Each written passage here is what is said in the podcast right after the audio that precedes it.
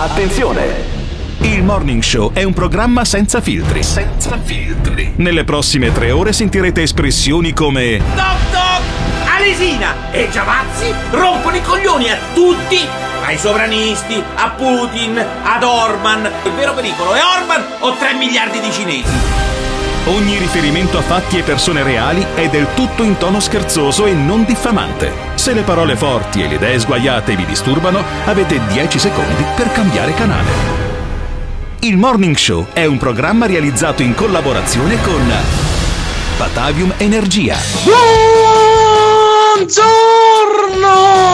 7 aprile 2020 San Giovanni Battista e come diceva la mia amica Madre Teresa di Calcutta amare deve essere naturale come respirare ciao Buongiorno a tutti, ben ritrovati, sintonizzati sulle frequenze di Radio Caffè. Andiamo a cominciare un'altra mattinata di morning show dalle 7 alle 10, come tutti i giorni anche oggi. Sì, andiamo a parlare di questa emergenza che ci sta coinvolgendo tutti, l'emergenza coronavirus, la presenza del Covid-19 nelle nostre vite. E noi non possiamo che cominciare dal Premier Conte, che ormai ve lo dico, insomma, all'inizio mi metteva un po' di ansia. Parla Conte, parla Conte, ormai ci stiamo prendendo l'abitudine 351 678 6611 se non sei amico su Facebook del Premier puoi ascoltarlo al Morning Show Oggi è stata una giornata intensa di lavoro con tutti i ministri.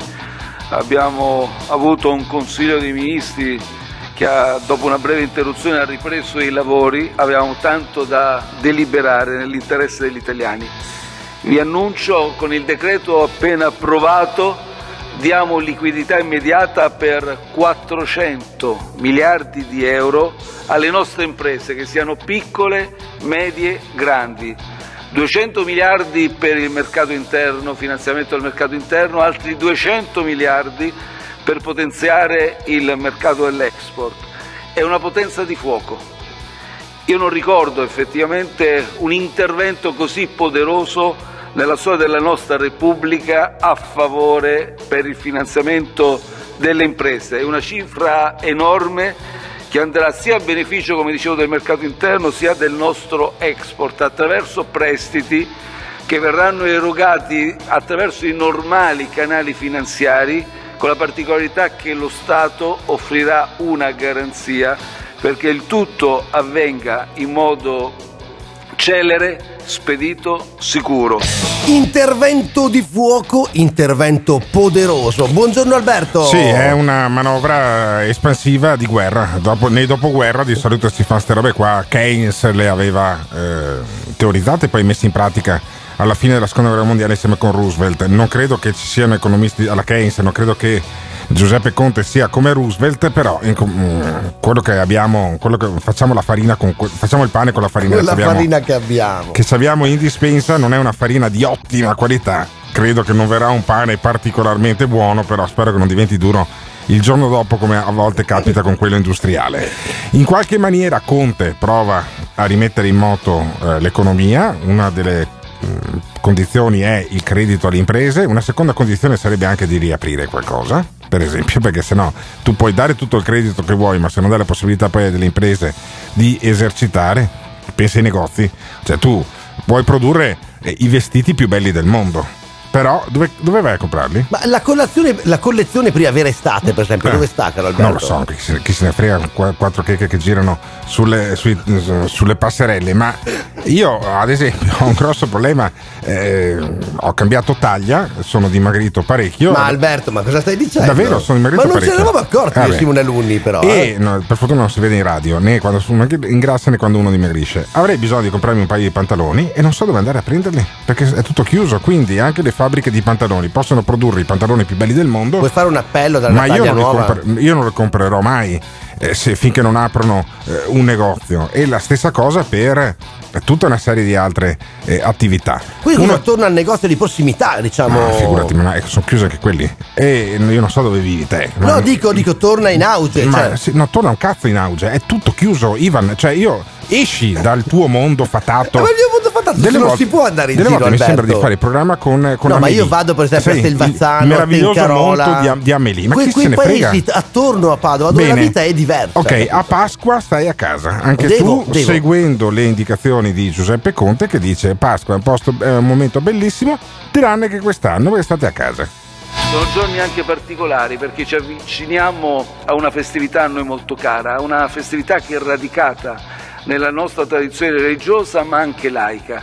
È una festa di particolare che ci porta gioia, ci porta giorni lieti, li vivremo a casa. Sarebbe irresponsabile andare in giro, sarebbe irresponsabile pensare di eh, allentare questa- questo senso di responsabilità questo- questa fiducia che abbiamo verso una fuoriuscita e verso il rispetto delle regole.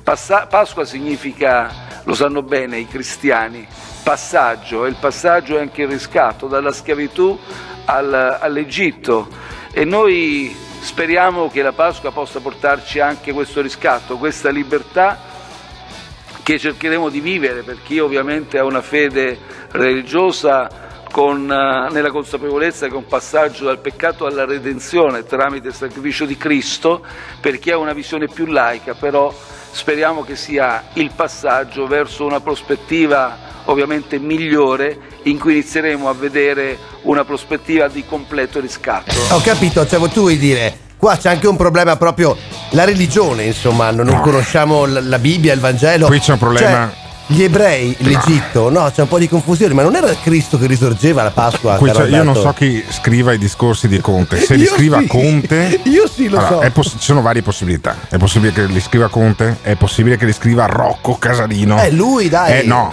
eh, non, non succede sempre così. È possibile che li scriva un terzo copywriter. Sì, però dai, insomma, dall'indicazione che ci dà questa cosa Sì, degli ebrei, chiunque l'abbia, scritto, chiunque l'abbia scritto la storia l'ha eh, vista eh, grosso modo in quei colossal che facevano ad Hollywood negli anni 50 e 60. Perché se Conte pensa di essere Mosè, io eh, credo che eh, gli vada male, in quanto A. Gli ebrei hanno attraversato il deserto, ci ha messo 40 anni, ok? Non ci ha messo 40 giorni. B. so- sono sopravvissuti perché avevano la manna che, arriva da- che arrivava dal cielo, non i debiti, la manna. Ok, quella era gratis, non è che dopo eh, eh, il signore onnipotente in qualche maniera gli ha detto vabbè, però me la restituite in 80 anni, tipo i 49 milioni della Lega. No, Terza cosa, appena giri il culo, poi gli ebrei si sono messi a- ad adorare il, il vitello d'oro. E in ogni caso Mosè nella terra promessa non c'è mai arrivato che è schiattato prima. Ecco, io non mi paragonerei a Mosè, neanche per idea. Anche perché poi in Italia se gli togli l'accento diventa Mose, che è ancora peggio. Quindi non la vedo bene. No, non, la benissimo, vedo bene non per benissimo. Giuseppe Conte. Certo Questo che qua, sta citazione qua, Alberto. questo qua è il canto del cigno di Conte. Fra tre mesi, segnati questa data, te lo dico oggi. Tre mesi. Martedì Segnate, 7 eh? aprile 2020. Quindi 7 agosto? Maggio, giugno e luglio, il 7 di luglio, Giuseppe Conte c'ha già un limone in bocca con la- come la porchetta. Adesso sembra in auge e compagnia. Fa una brutta fine. Cioè, ne abbiamo visti politicamente. altri, eh, così, che sembravano in auge, così poi è arrivata Eccolo là. l'estate, è Ecco, arrivata benissimo. la disco music. Vedrai che a luglio, appena inizia il programma di Teresa e di Parenza sulla 7, cade il governo e Conte ce lo salutiamo tutti quanti, un po' come è successo con Mosè, che cocktail non è arrivato, non è arrivato nella terra Verrà, promessa. verrà il mitico Conte, la terra promessa. Mosè, ma voi le sapevate queste cose? Cioè, la- l'avete fatto in catechismo? Perché è per noi è molto importante sapere con chi abbiamo a che fare. Dai, un'altra mattinata insieme, 351 678 6611, arrivano tanti soldi per le imprese, soldi mai visti prima. Si riapre? This is the morning show. Quindi se a me servono 250.000 euro da restituire in 6 anni, perché bisogna restituirli entro 6 anni da quello che si è capito, in comode rate da 2.500 euro al mese. Bene, molto bene. Gottardo taglia una tenda e ti fai una bella tunica, è di moda quest'anno, ciao. Se vuoi Alberto, ti regalo io un paio di pantaloni, ho una taglia più piccola della tua. Io sono ingrassato, tu mi regali i tuoi. Non è che è diventato il mercatino, hai capito? Perché Eh, Alberto serve una roba Ma invece bisognerà, bisognerà abituarsi anche a questo con Cioè, la dici lo crisi. scambio, con la crisi il baratto, che sta il arrivando. baratto. Arriva il baratto, arriva anche Luciano da Conegliano. Ma eccolo qua, buongiorno Luciano. Buongiorno, Che Luciano. ci chiama al 351 Buongiorno, buongiorno a voi, 678 ragazzi. 6611. So che hai un sacco di domande da fare Alberto, fai velocissimo, dai. Allora, guardavo il cielo in questi giorni, Alberto, e non vedevo più gli aerei da combattimento. Io abito con Aviano, quindi c'è Aviano qua, Istrana lì, e ci sono gli aerei da combattimento, i jet che costano centinaia di milioni di euro. Mm. E volevo chiederti, perché ci sono gli aerei da combattimento, Alberto? Dammi una risposta veloce, veloce. Ma perché è un rigurgito del Novecento dove la potenza di uno Stato è anche la force de flamme, come dicevano i francesi, cioè la potenza del fuoco. Poi? E come mai eh, ci sono gli aerei e non ci sono le mascherine? In che senso? La domanda è chiara. No. Ci sono gli aerei che servono a- alla guerra, no? Sì. Servono a difendersi. Sì. Perché non ci sono le mascherine? Beh, perché perché ci sono gli aerei che costano centinaia. Certo. In previsione di una guerra ci sono gli aerei, no? In previsione di una pandemia ci saranno le mascherine, ci saranno Allora, se fosse scoppiata una guerra, tu avresti chiamato al morning show, avresti detto come mai non abbiamo comprato più aerei che ce li ha ab- abbattuti tutti quanti la Luftwaffe, per esempio? No. Giustissimo. Perché abbiamo. giustissimo. vedi, allora la gente non è mai contenta come te, Luciano. Però non farmi perdere Bravissimo, tempo. bravissimo. Che dobbiamo No, sentire no, un tuo, cont- un tuo conterraneo. Dobbiamo sentire Devo un tuo conterraneo. Dobbiamo sentire un altro da Conegliano. Luca No, Zaia. de- devo finire rimani là, rimani là, Devo rimani là, ri- rimani là che ascoltiamo Luca. Zaia. Tuo conterraneo.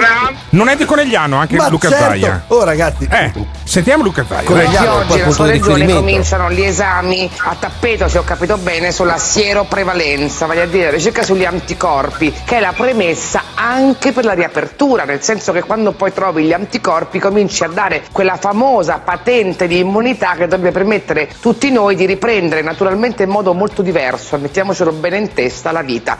Eh, Zaia. Ma sì, grazie a lei. Guardi, la verità è che questo è uno studio sperimentale dell'Università di Padova, il professor Plebani e il professor Lippi dell'Università di Verona. E se, funzione- se funzionerà, io spero di sì, comunque ci dà, ci dà comunque una direzione. Certo è che noi eh, comunque stiamo lavorando a un piano per la riapertura in maniera tale che siamo pronti comunque ad affrontare la riapertura a prescindere che poi arrivi il test anticorpale o non arrivi, perché poi le dico la verità, quello che si sta vedendo fra l'altro del kit rapido e non vorrei che qualcuno facesse confusione. Il test anticorpale oggi ha un limite, ad esempio, che è quello che i cinesi, i fornitori cinesi non riescono a darci i kit che abbiamo chiesto. Hai capito Luciano da Conegliano, il tuo conterraneo Luca Zaia, te lo, Bravo. fare- te lo farebbe anche il test anticorpale, ma poi i cinesi non ce lo danno.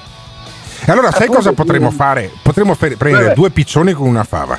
Gli mandiamo gli, gli aerei da guerra ai cinesi. Ci prendiamo i kit Sì, anticorpali, così abbiamo speso bene i soldi e ci portiamo a casa anche le mascherine con i cacciabombardieri. Invece delle bombe, buttiamo su le mascherine e poi la vedi, Luciano? E poi bombardiamo il Veneto con le mascherine. Pensa che scena bellissima, Luciano. Allora, Ma, ma la conclusione di tutto è che io analizzavo come si comporta questo virus. no? Cosa fa? Lui entra in un ecosistema che è l'uomo, entra Sì. in me, in te, in uno di noi, Certo. sta lì e, e depreda. Cosa fa? Depreda. Depreda. Tutto ciò che gli sta- depreda, sì. Depreda. Si nutre, no? Si nutre. Si Anche nutre. se poi E l'ecosistema se ti entra nel cervello di cosa si nutre secondo te Luciano? Lo Il so, virus, eh? neuroni. Ma Allora- perché tu alle 7 di mattina ascolti il morning sei. show e chiami, il Alle 3, sei. e chiami il 351 678 Devo- 6611?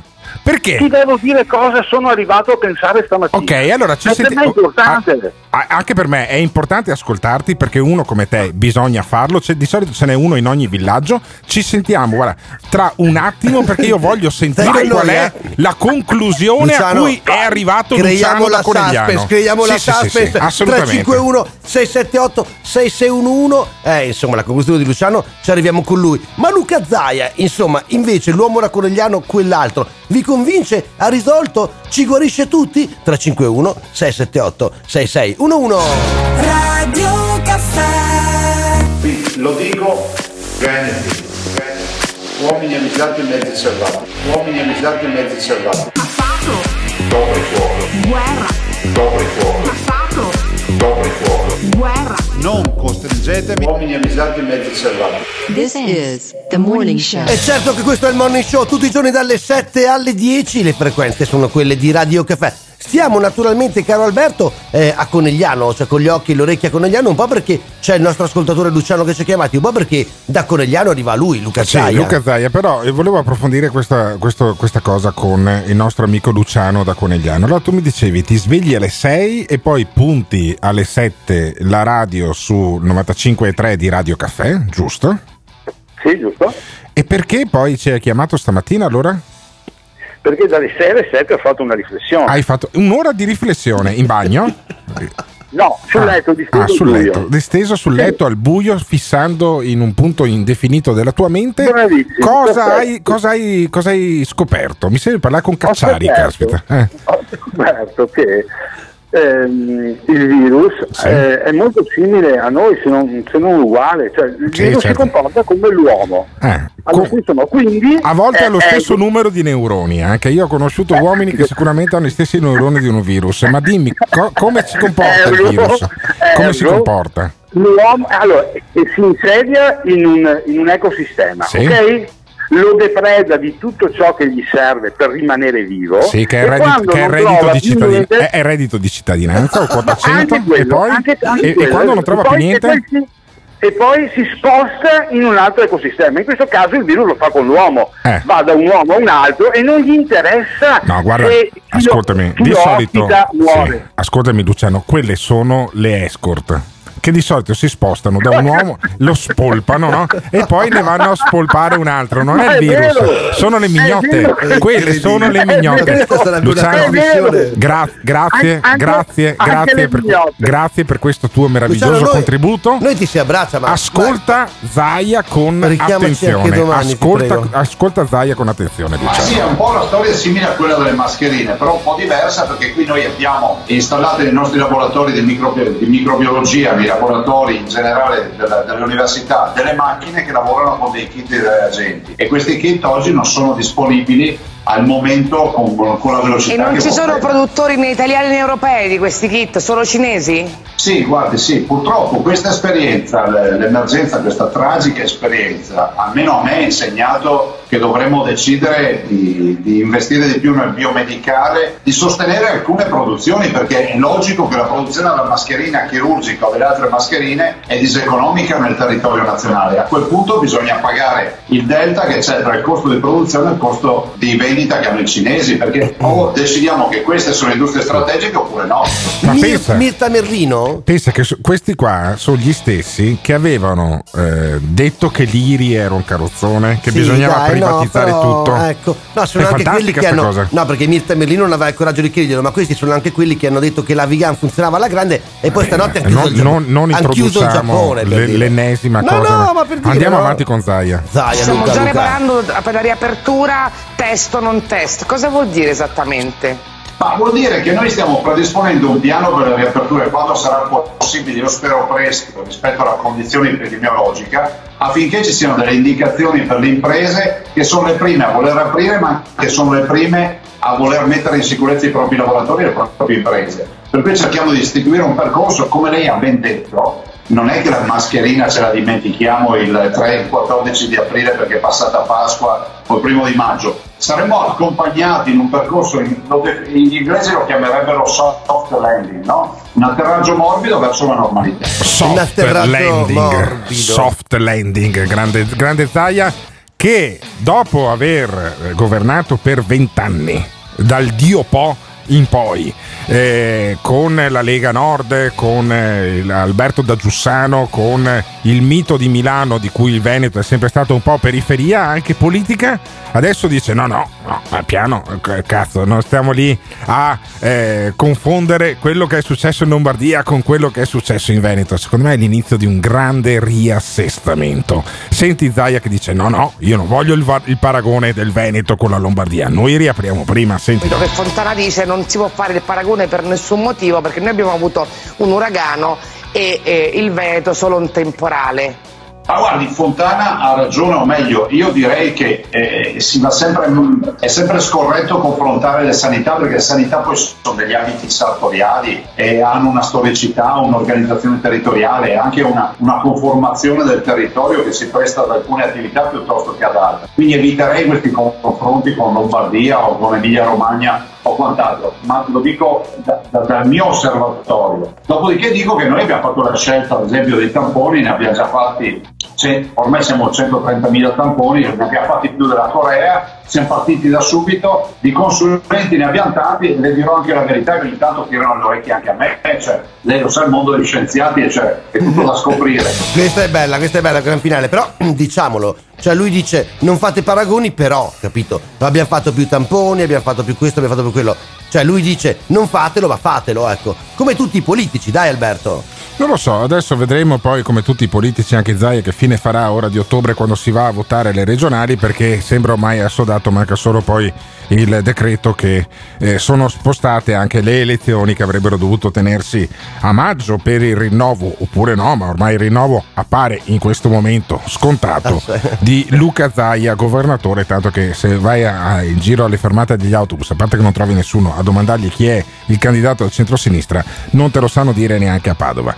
Credo che Zaia abbia ehm, una grande fortuna, governare una regione che ha comunque una tradizione sanitaria molto robusta, degli scienziati anche piuttosto rigorosi e seri che probabilmente gli hanno salvato la ghirba anche questa volta. Vedremo poi quando si riaprirà, perché Zaia ne ha parlato diffusamente, ha detto dopo Pasqua con serietà, Poi con le mascherine. maggio, però, eh, con le mascherine bisognerà eh, io preferirei aprire prima del primo maggio, francamente. E è una buona notizia che ieri il prefetto di Padova, per esempio, ma a Vicenza siamo a 500, il prefetto di Padova ha dato l'autorizzazione per riaprire 150 fabbriche.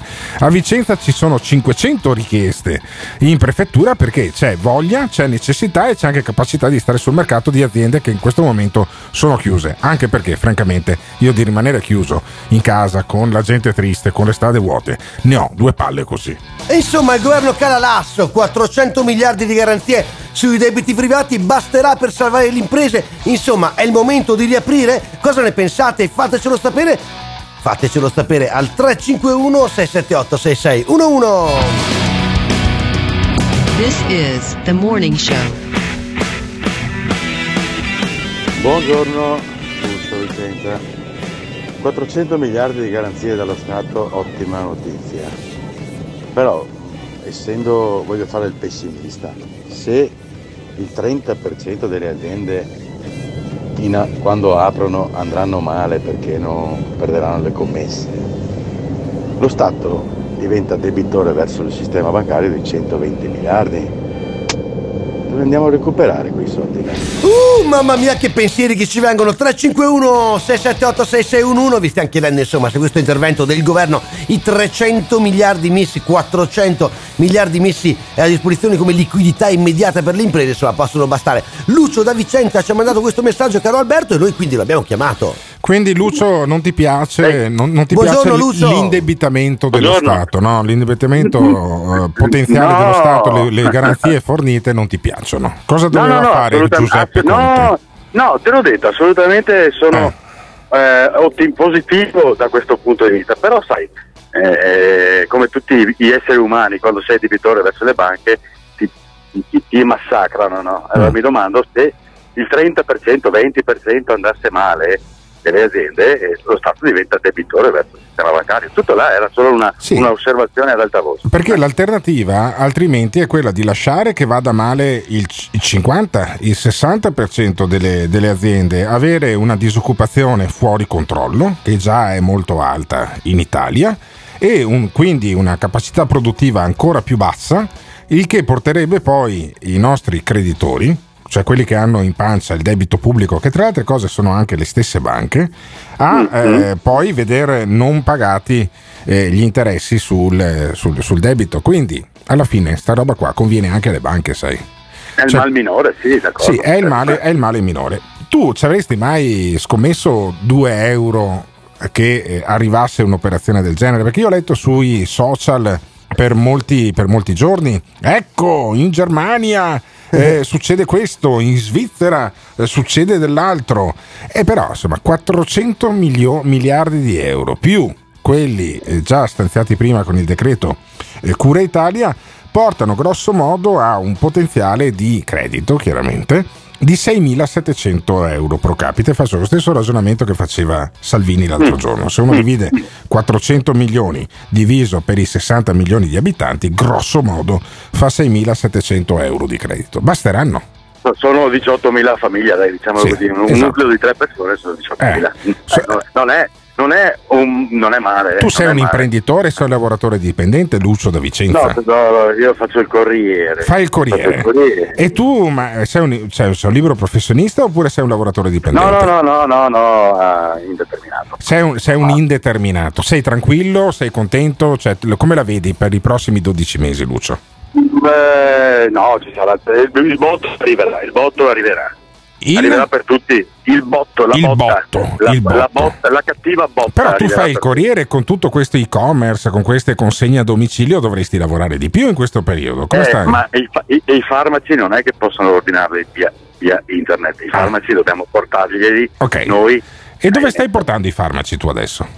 Adesso sto portando i farmaci ad Asiago. Ah, ad Asiago. Bene, allora salutaci Asiago. Io sono molto contento di parlare anche con quelle persone che poi non si nominano mai, perché noi nominiamo sempre i medici, gli infermieri, i- le, le persone che eh, lavorano negli ospedali, Eh. ma quelli che poi riforniscono gli ospedali sono altrettanto importanti. Non nominiamo mai i banchieri, i bancari, scusami, non i banchieri. Banchieri, banchieri No, no, no, no, Eh. que- quello non nominarli perché sono. I sono bancari, poveretti. E fanno- no, no, ma i- Non loro, quelli che lavorano in non loro, banca eh, non fanno- loro, sono, sistema, sono no, come loro. le cassiere, sono Sì, come, vero, sono come le Ma anche i cassiere. farmacisti, per esempio, non I nominiamo mai. farmacisti non li nominiamo mai. Gli addetti alle pulizie, gli Eh, operatori ecco, ecologici esatto, sono preziosissimi. Tutte le mattine incontro solo loro. Io per Ecco, strada. vedi, e, e si Gli girano- speaker radiofonici, Gli speaker Ma radio- diciamolo! non E i, mai. registi, e i registi radiofonici, ma lo Gli vogliamo speaker dire? radiofonici Dai, non dai. muoiono mai. Eh, ma abbiamo, un altro, ascoltatore. Grazie Lucio. Abbracci Grazie, Lucio, davvero. Però Sentiamo questi soldi li mandano alle banche e poi le banche decidono, non arrivano direttamente alle aziende. È questa cosa che non va bene. Allora, questo nostro ascoltatore che ha Buongiorno. lasciato il messaggio al 351 Buongiorno, 678 buongiorno, 6611 351 678 6611 eh, è pessimi- sei pessimista? No, non è che sia pessimista, è che c'è questa scelta di dare i soldi alle aziende, però i soldi vengono dati alle banche. al banco. Sì. Eh, certo che passano, è inevitabile che passano, è, è inevitabile che passino dalle banche. Chi è che controlla? Ah, altrimenti, in ogni caso, guarda che fino ai 200.000 euro, se non sbaglio, che ho letto velocemente di PCM, fino ai 200.000 euro non c'è neanche il il- la valutazione del, del- del merito di credito 200.000 dell'azienda. euro di fatturato? No, no, no, di, 200.000 di esposizione, richiesta. di esposizione. Cioè, Ah, cioè- non ti fanno neanche la valutazione di merito, quindi te li danno quasi in maniera automatica. Non è male. Ah, non è male. Quindi tutti a chiedere 200.000 Tutti euro? a chiedere fino a 200.000 euro, poi chiaramente non è che se uno ha 0 euro di reddito gli danno E 200.000 allora, euro, esatto. devi anche motivarlo su un progetto eh, aziendale di Certo, qualche tipo. certo. Però, insomma, francamente, di tutte le volte che ci si poteva lamentare, No, questa infatti, no. è forse la volta che ci si poteva lamentare meno. Vedremo, vedremo se sarà così. vedremo se Alla sarà grande, alla grande, abbracci, grazie mille davvero per averci chiamato. Siete in tanti che mandate messaggi al 351 678 6611 e noi pian piano ve li facciamo sentire. Ma insomma, vogliamo capire se questi soldi che arrivano a pioggia, 400 miliardi, eh, bastano per far ripartire questo paese. 351 678 6611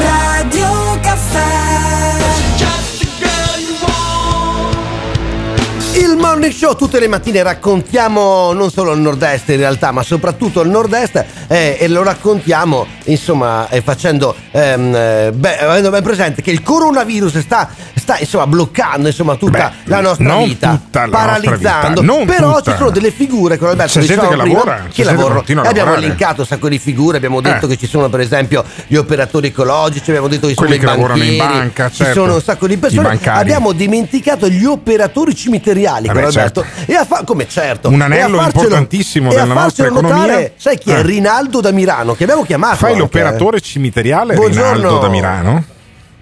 Ehi, buongiorno, Ehi, ciao, ciao ma, a tutti. ma tu lavori al, cim- cioè, tu lavori al cimitero o lavori. eh, co- cosa fai esattamente? Qua- sì, benissimo, Eh, si possono fare molte cose. Vede. Tu seppellisci Eh. i morti, giusto? certo. Alberto, vabbè, No, tu- vabbè, vabbè, cazzo, al cimitero cosa devi fare? Coltivare le piante, Cioè, no? puoi prenderla anche un po' più larga. No, insomma, vabbè, no, dire. no, ma sai, sono vabbè, 7.46. I sodo, bambini non ragione. vanno a scuola. No, infatti. Ma ascoltami, ma c'è ancora gente che seppellisce il nonno, la nonna o il, o il papà, se è un po' più sfigato, in cimitero con la bara e tutto? Ormai si va a fare la cremazione. No, no, ci fa, no, no, ci fa ancora, però un 60%, 70% è, È cremazione, diciamo. ok. sì, Ma sì. tu hai mai lavorato al forno crematorio? No, però ci, ci sono sempre quasi, mm, quasi ogni giorno passo. Ah, ogni siamo giorno anche passi. là. Allora, voi Siamo anche là. Ecco, Com'è, com'è la tua giornata? Allora, tu ti alzi, vai la, la mattina, Mi ti alzo. cambi, vai al cimitero e ci sono tot funerali, giusto? Tot funerali. Ma come sì. sono i funerali adesso che non c'è, non, non c'è più come una volta? Eh, sono, no, sono in forma privata, sono più ristretti e ci sono delle regole più ferree da rispettare. Quindi cosa vuol dire? Regole più ferree cosa vuol dire? Eh, quindi disinfettazioni, di- disinfestazioni Ah. quindi eh, numero chiuso, eh, quindi pochi familiari. Quanti pochi? 5, 6, 10? Ah, 10. 10. Ho capito. E sì. nel- nella tua esperienza, tu- eh, sono molti anni che fai questo lavoro? No, Rinaldo, no, non giusto? sono molti anni. Quant'è? Non sono molti anni, Quant'è? per fortuna. Quant'è? Qua- quant'è che Ah, non- tre- eh, io sono tre anni. Vabbè, tre anni. Rispetto a due anni fa, rispetto all'anno scorso, sono aumentati Eh. i morti nel tuo cimitero oppure no? Ma questo periodo qua mm, sono come, come gli altri anni. Sono come gli altri anni. Forse, forse sono calati. Ah, addirittura, quindi si muore, si Eh, muore un po' comunque, meno. sì, no, l'ultima, diciamo l'ultima settimana sono stati un po' più accentuati. Ma poi Diciamo. i cimiteri spesso sono chiusi, quello di Milano è No, aperto o è chiuso? Sono tutti chiusi, no, Ah. no, sono tutti chiusi. Ma è una Tutti figata, chiusi. quindi lavori, mezza- lavori un paio d'ore, cioè seppellisci due o tre Eh, morti sì, ogni mattina. guardi, Eh. guarda, che ci sono, guarda che ci sono anche le esumazioni, le estumulazioni. Ah, le è tutto estumulazioni. una- eh, Quant'è sì, che si caro. rimane sottoterra o dentro a un loculo, eh, Rinaldo? Ma di, di norma in loculo sono 30 anni. 30 anni. Ma dopo 30 anni capita che ritrovi comunque gli sch- cioè voi aprite la bara dopo 30 anni o la bara è già aperta? Sì, sì. Cioè spiegami bene come funziona. No, si apre la bara. Si apre la e- bara e la bara è eh, zincata dentro, no? cioè c'è la parte fuori che è di legno e dentro è zincata. Voi la aprite con un Certo. flessibile e poi Eh. Trovate le ossa. E poi? Eh, no, no, si trova il corpo, il corpo intero. Si Cioè, trova il corpo intero, attenzione, come mai? Cioè, la gente è mummificata, si vedono ancora i capelli, Eh, eh, i Sì, denti. sì, sì, sì, sì. Sì, sì, restano mummificati in, eh, in loculo. Ma tu pensa fra Restano- 30 anni, quando tu sarai ormai Eh, prossimo alla pensione, troverai anche le tette. Perché quelle che poi Eh, si mettono, certo, quelli che hanno le tette finte, a un certo punto il silicone mica si biodegrada. Ma porca No. miseria, ma come ti viene in mente? Ma ascoltami, ma una, una roba che mi sono sempre domandato, ma l'oro Te che sempre in, domandato. eh? l'oro che c'hanno in bocca i morti, Ecco, poi che ecco. fine fa? Cioè glielo togliete, ve Eh, lo quello- rivendete oppure No, no, no, cremazione. va tutto in cremazione. Ah, va tutto in cremazione. Sì, ho capito, Oh, però. sì, sì. Però l'oro, Ok, sì. però scusami un attimo, l'oro non è che poi alla fine si brucia. Rimane Vabbè, là.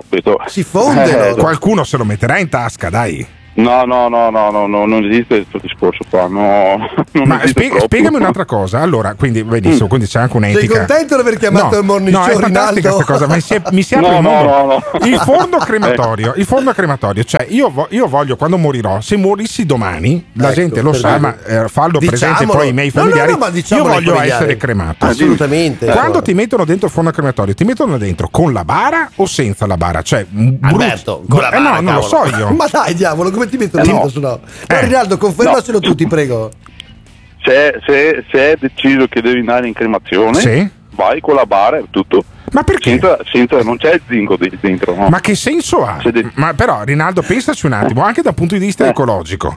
Perché Mm. bruciare anche la bara? Perché non si brucia Alberto. direttamente solo il corpo? Ma cosa Si Ma- un sacco di soldi. Ma infatti, ma, infatti, ma ascolta, Eh. ascolta, ma infatti il corpo si brucia quando si fa le- l'estumulazione e si mette in Eh. un coso, in eh, una cassa di cellulosa. Ah, si mette in una cassa di cellulosa eh, e poi si porta, quindi il corpo che è, mm, tu mi dici quasi mummificato, non è che rimangono solo... Sì, sì. Uno pensa che rimane E solo lo scheletro. Cioè, ma Mm. Quindi ti è capitato di vedere anche persone che sembravano quasi morti di giornata Sì, da un certo punto di vista? No, beh, insomma, No. sono, no. Ma i capelli Non ci sono ancora io che, ho, io che ho i baffi dopo 30 anni di loculo. quelli no? te li tieni, quelli te li tieni. quelli. Ah, Quelli i baffi tieni, rimangono. Sono, I baffi rimangono. uh, madonna. Sì, sì, E gli certo. occhiali? E gli occhiali. No, gli occhiali ma poi. dico, si, bio- si bidio- biodegradano. sta domandando No. davvero? Eh, è fantastica sta no, cosa. No, perché sono- se sono in plastica o sono in metallo restano. Ah, ok. E, e invece i vestiti che fine fanno?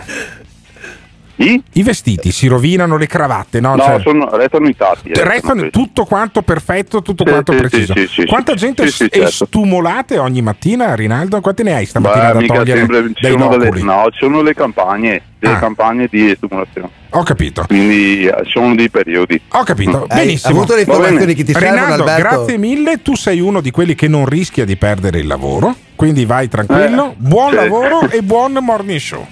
Grande Rinaldo, noi ti si abbraccia. No, no, io ve lo dico, chiamateci al 351 678 6611, però poi sono cavoli vostri, cioè nel senso Cioè, mi sono No, tolto sì, tutte le no, curiosità no. di una vita. Mi fai paura. E voi che curiosità avete? Che domande vorreste fare ad Alberto Gottardo? 351 678 6611, lui risponderà a qualsiasi domanda. This is the morning show.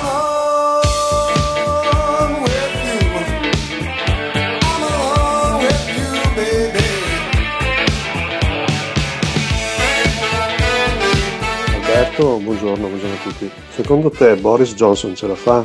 Perché se non dovesse farcela, eh, è come se, non dico, il paragone è un po' improprio, perché mori- fosse morto Winston Churchill durante i bombardamenti nazisti, cosa su- succederà in Inghilterra? Sarà il caos? Beh, eh, allora io spero che Boris Johnson, che è il presidente del Consiglio dei Ministri britannico, se la faccia. È in terapia intensiva, è cosciente e purtroppo si è fatta anche molta ironia sulle sue condizioni perché aveva detto in- all'inizio di questa pandemia abituatevi a perdere i vostri cari. D'altronde o gli capitava a Boris Johnson o gli capitava alla regina Elisabetta. Essendo la regina Elisabetta tecnicamente immortale, Immortale. a 94 anni, Grande è lei. evidente che toccava, toccava a lui comunque grande in bocca al lupo anche a Boggio, Boris Johnson. 351 678 6611 continuate a farvi sentire arrivano tanti messaggi stiamo chiedendo se i soldi messi a disposizione del governo bastano eppure eh, se invece secondo voi non, non bastano 351 678 6611 Io vorrei tanto sapere che modello di mascherina indossa Alberto Gottardo. La mia è tutta rosa. Tutta rosa tutta rosa. Ma che belli che sono i messaggi che arrivano al 351 678 6611 hai sentito c'era anche Alberto chi aveva insomma una grande idea per risollevare l'economia del paese c'è chi ti chiede caro Alberto ma tu di che colore hai la mascherina Allora, a questa, a questa nostra ascoltatrice dico una cosa, si parla con una voce più stentorea al microfono, con la bocca attaccata al microfono e non dentro al cesso perché sennò c'è un riverbero che non si sente un Ma cazzo. cosa stai dicendo? No, che quindi questo messaggio io lo vorrei risentire, ma lo fai sull'atterrazzo, no? E con la bocca Ma tu attaccata non al è che microfono. puoi cioè, chi- Eh no, se no- uno fa quello che vuole E comunque capito? c'è una mascherina che sembra lo Swiffer, quello lì per Sì, togliere la ma- polvere. sei molto carino però stai Eh. molto bene devo dirtelo eh. Vabbè, per forza adesso da oggi è obbligatorio anche sui mezzi Sui pubblici mezzi che tu io sei uso. l'unico che li prende praticamente No, non sono l'unico, ci sono anche un tot di nigeriani che lo prendono con me e ehm, bisogna usare la mascherina e i guanti. I guanti non ce li ho, me li vado a procurare oggi e la mascherina invece la uso, me l'ha data mia mamma, è una roba tipo che qua alla fine di questa epidemia la userò per togliere la polvere dai mobili. E c'è invece chi si occupa di cose ben più importanti i di quelle primi che cittadini usi- che usiamo oh, praticare noi la mattina durante il morning show di Radio Caffè e sono i primi cittadini. Un primo cittadino che sentiamo tutti i giorni o in video oppure perché lo- ci telefona lui o perché lo chiamiamo noi è il sindaco Rucco di Vicenza. Vicenza che è una eh, città che sta affrontando direi con un certo ordine questo tipo di epidemia sì, senza isterie diciamolo insomma. e eh, si fa un po' il punto della situazione sul lavoro fin qui fatto come al solito con un servizio di Carlo Inghilleri per Rete Veneta. sentiamo È stata una settimana naturalmente di super lavoro, siamo partiti con l'organizzazione dei controlli sul territorio perché lo stare a casa rimane eh, l'imperativo da, da ascoltare, da osservare secondo le prescrizioni del governo e i risultati sono stati positivi tutto sommato a Vicenza. Abbiamo lavorato su alcuni provvedimenti importanti come la sospensione dei canoni di locazione dei negozi in centro che vengono quindi in città che vengono rinviati ad ottobre con possibili rateizzazioni. Abbiamo lavorato sulla vigilanza in centro storico, un rafforzamento, un test rispetto alla vigilanza del territorio, in particolare in centro con due pattuglie di vigili dedicati al centro e il supporto ai commercianti offerto dalle società di vigilanza privata come la Rangers e la Civis. Abbiamo eh, lavorato sui buoni spesa che sono un provvedimento del governo a sostegno delle persone in crisi di liquidità e, e nella giornata di venerdì abbiamo stampato eh, i buoni alla presenza della Guardia di Finanza con un metodo anticontraffazione. Questo è un termine importante e da lunedì cominceremo anche a raccogliere le richieste e poi a diffondere i buoni a sostegno delle persone in difficoltà. Il sindaco Rucco Vicenza insomma agisce eh, concretamente caro Alberto per andare incontro insomma soprattutto alle esigenze di chi ha meno ecco. Vabbè, l'abbiamo sentito anche ieri, ci aveva promesso giovedì che sarebbero partiti i buoni spesa. Buoni spesa sono partiti ieri pomeriggio, ci sono due eh, pattuglie della Polizia Municipale nel centro storico, nelle zone limitrofe alle mura per cercare di dare più sicurezza possibile ai cittadini, i rangers, i vigilantes che fanno un controllo gratuito per eh, invece quanti sono i negozi che sono chiusi che magari potrebbero essere appetito anche di qualcuno che vuole eh, frutto anche della disperazione eh, arrangiarsi in qualche maniera spaccando le vetrine.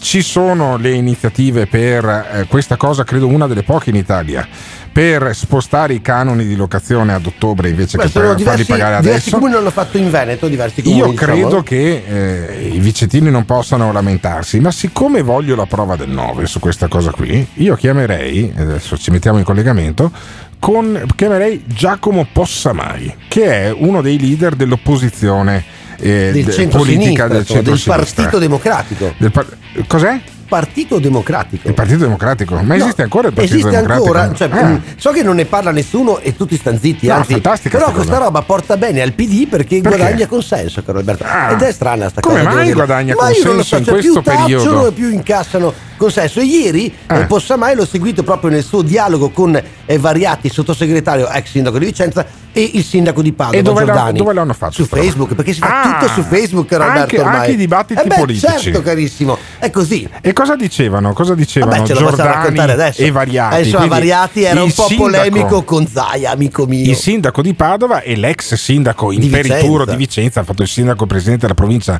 credo per vent'anni. Ah, di un- lavoro proprio, eh. No, sì, beh, Variati è stato, è stato una specie di Flavio Zanonato a Padova Eh, vero, vero. o di Massimo Cacciari a, A Venezia. Venezia, Cioè, Alberto, una cosa bravo in Alberto. peritura. Ma ce l'abbiamo Possamai, mi sa. eh? Buongiorno, buongiorno, buongiorno, buongiorno. Buongiorno, buongiorno. Il nuovo che avanza nel Partito Democratico Vicentino e Veneto, Giacomo Possamai. Senti Giacomo Possamai, a Rucco non, si- non gli si può criticare nulla, le sta beccando tutte a Vicenza, o no? Dio, si vede che stai a Padova, Oh. nel senso che Eh. Non, non ho questa I impressione. buoni spesa, ecco. allora, allora, i buoni spesa li ha fatti partire. Le camionette dei vigili che girano per la città. Ci sono anche i vigilantes delle agenzie private che fanno eh, i controlli. I canoni di locazione spostati ad ottobre. E adesso è, è difficile pensare di criticare il sindaco, o no? Beh, è una, è una fase in cui insomma, è, è saggio non criticare che è al timone chiunque egli sia. Eh. Sulle cose che, che dicevi prima segnalo che buoni spesa a Padova, scusa, a Vicenza sono partiti oggi, a Padova sono partiti 4-5 giorni Glielo fa. abbiamo fatto quindi- notare, glielo abbiamo fatto notare anche noi ieri che ce l'abbiamo avuto ospite Mhm. telefonicamente. Ma senti, ieri mi diceva Ivan, hai fatto su Facebook Sì, avevi Variati, il un sottosegretario. dibattito, un dibattito con il, con il sottosegretario, già sindaco da, credo, da quando noi si era bambini, eh, Achille Variati. E poi invece il sindaco di Padova, Sergio Giordani. Ma eh, voi da sinistra cosa avete da rimproverare a questo governo regionale, a questi governi cittadini? Funziona tutto. Zaia che addirittura fa la sperimentazione di farmaci quasi immaginari tipo l'Avigan. Eh, eh, è difficile fare l'opposizione, dai. O è no? difficile fare l'opposizione. No, è difficile fare l'opposizione perché nelle emergenze è sempre difficile fare opposizione. Dopodiché, che dalle case di riposo alle mascherine con, col brand qualcosa non abbia funzionato, francamente mi sembra evidente. Rispetto alla Lombardia stiamo sicuramente Eh, meglio. insomma. Se la mettiamo su quel piano lì siamo sicuramente meglio. Beh, io credo proprio i media nazionali stanno facendo quel lavoro, cioè il confronto Lombardia-Veneto si è visto anche ieri a Report, ma si è visto anche insomma nei TG, eccetera. C'è questo raffronto, insomma, quindi Zaia ne esce alla grandissima perché se se Fontana lo criticano tutti. Per il momento, ma senti che Veneto, che Veneto avremo eh, in autunno? Che Veneto sarà? Quali sono le criticità che tu da politico ti eh, aspetti? Penso che sarà un Veneto sicuramente più povero, soprattutto con tanti nuovi poveri. La cosa che mi colpisce in queste settimane, in questi giorni soprattutto, è che chi sta chiedendo gli- l'accesso ai buoni spesa non normali liste dei servizi sociali dei comuni. Cioè sono nuovi poveri, persone che non hanno mai richiesto pacchi di pasta, buoni e quindi penso anche che sarà un Veneto cambiato. Mm, Naturalmente da questo punto di vista in peggio e bisognerà lavorare per dare una mano a chi è in difficoltà, ma soprattutto per ripartire. Questo non è un territorio che vive di assistenzialismo, per cui se per qualche mese bisogna dare una mano, bisognerà darla, assolutamente, ma con la testa e il cuore che l'obiettivo è un altro, cioè quello che Veneto riparta. Senti, ma eh, questo Giuseppe Conte, ci avresti mai scommesso una lira tu su Giuseppe Conte che invece sta, eh, si sta ritagliando un ruolo probabilmente anche di leadership? Potrebbe essere un nuovo leader del centro-sinistra. Devo dire, non ero tra quelli che, che ci scommettevano, non ero tra quelli convinti di questo governo, sta sorprendendo anche me, nel senso che sta riuscendo a, insomma, secondo me a dimostrare equilibrio e saggezza in una fase in cui ben, insomma, ben altre figure avrebbero avuto i polsi tremanti, quindi da questo punto di vista merito a lui.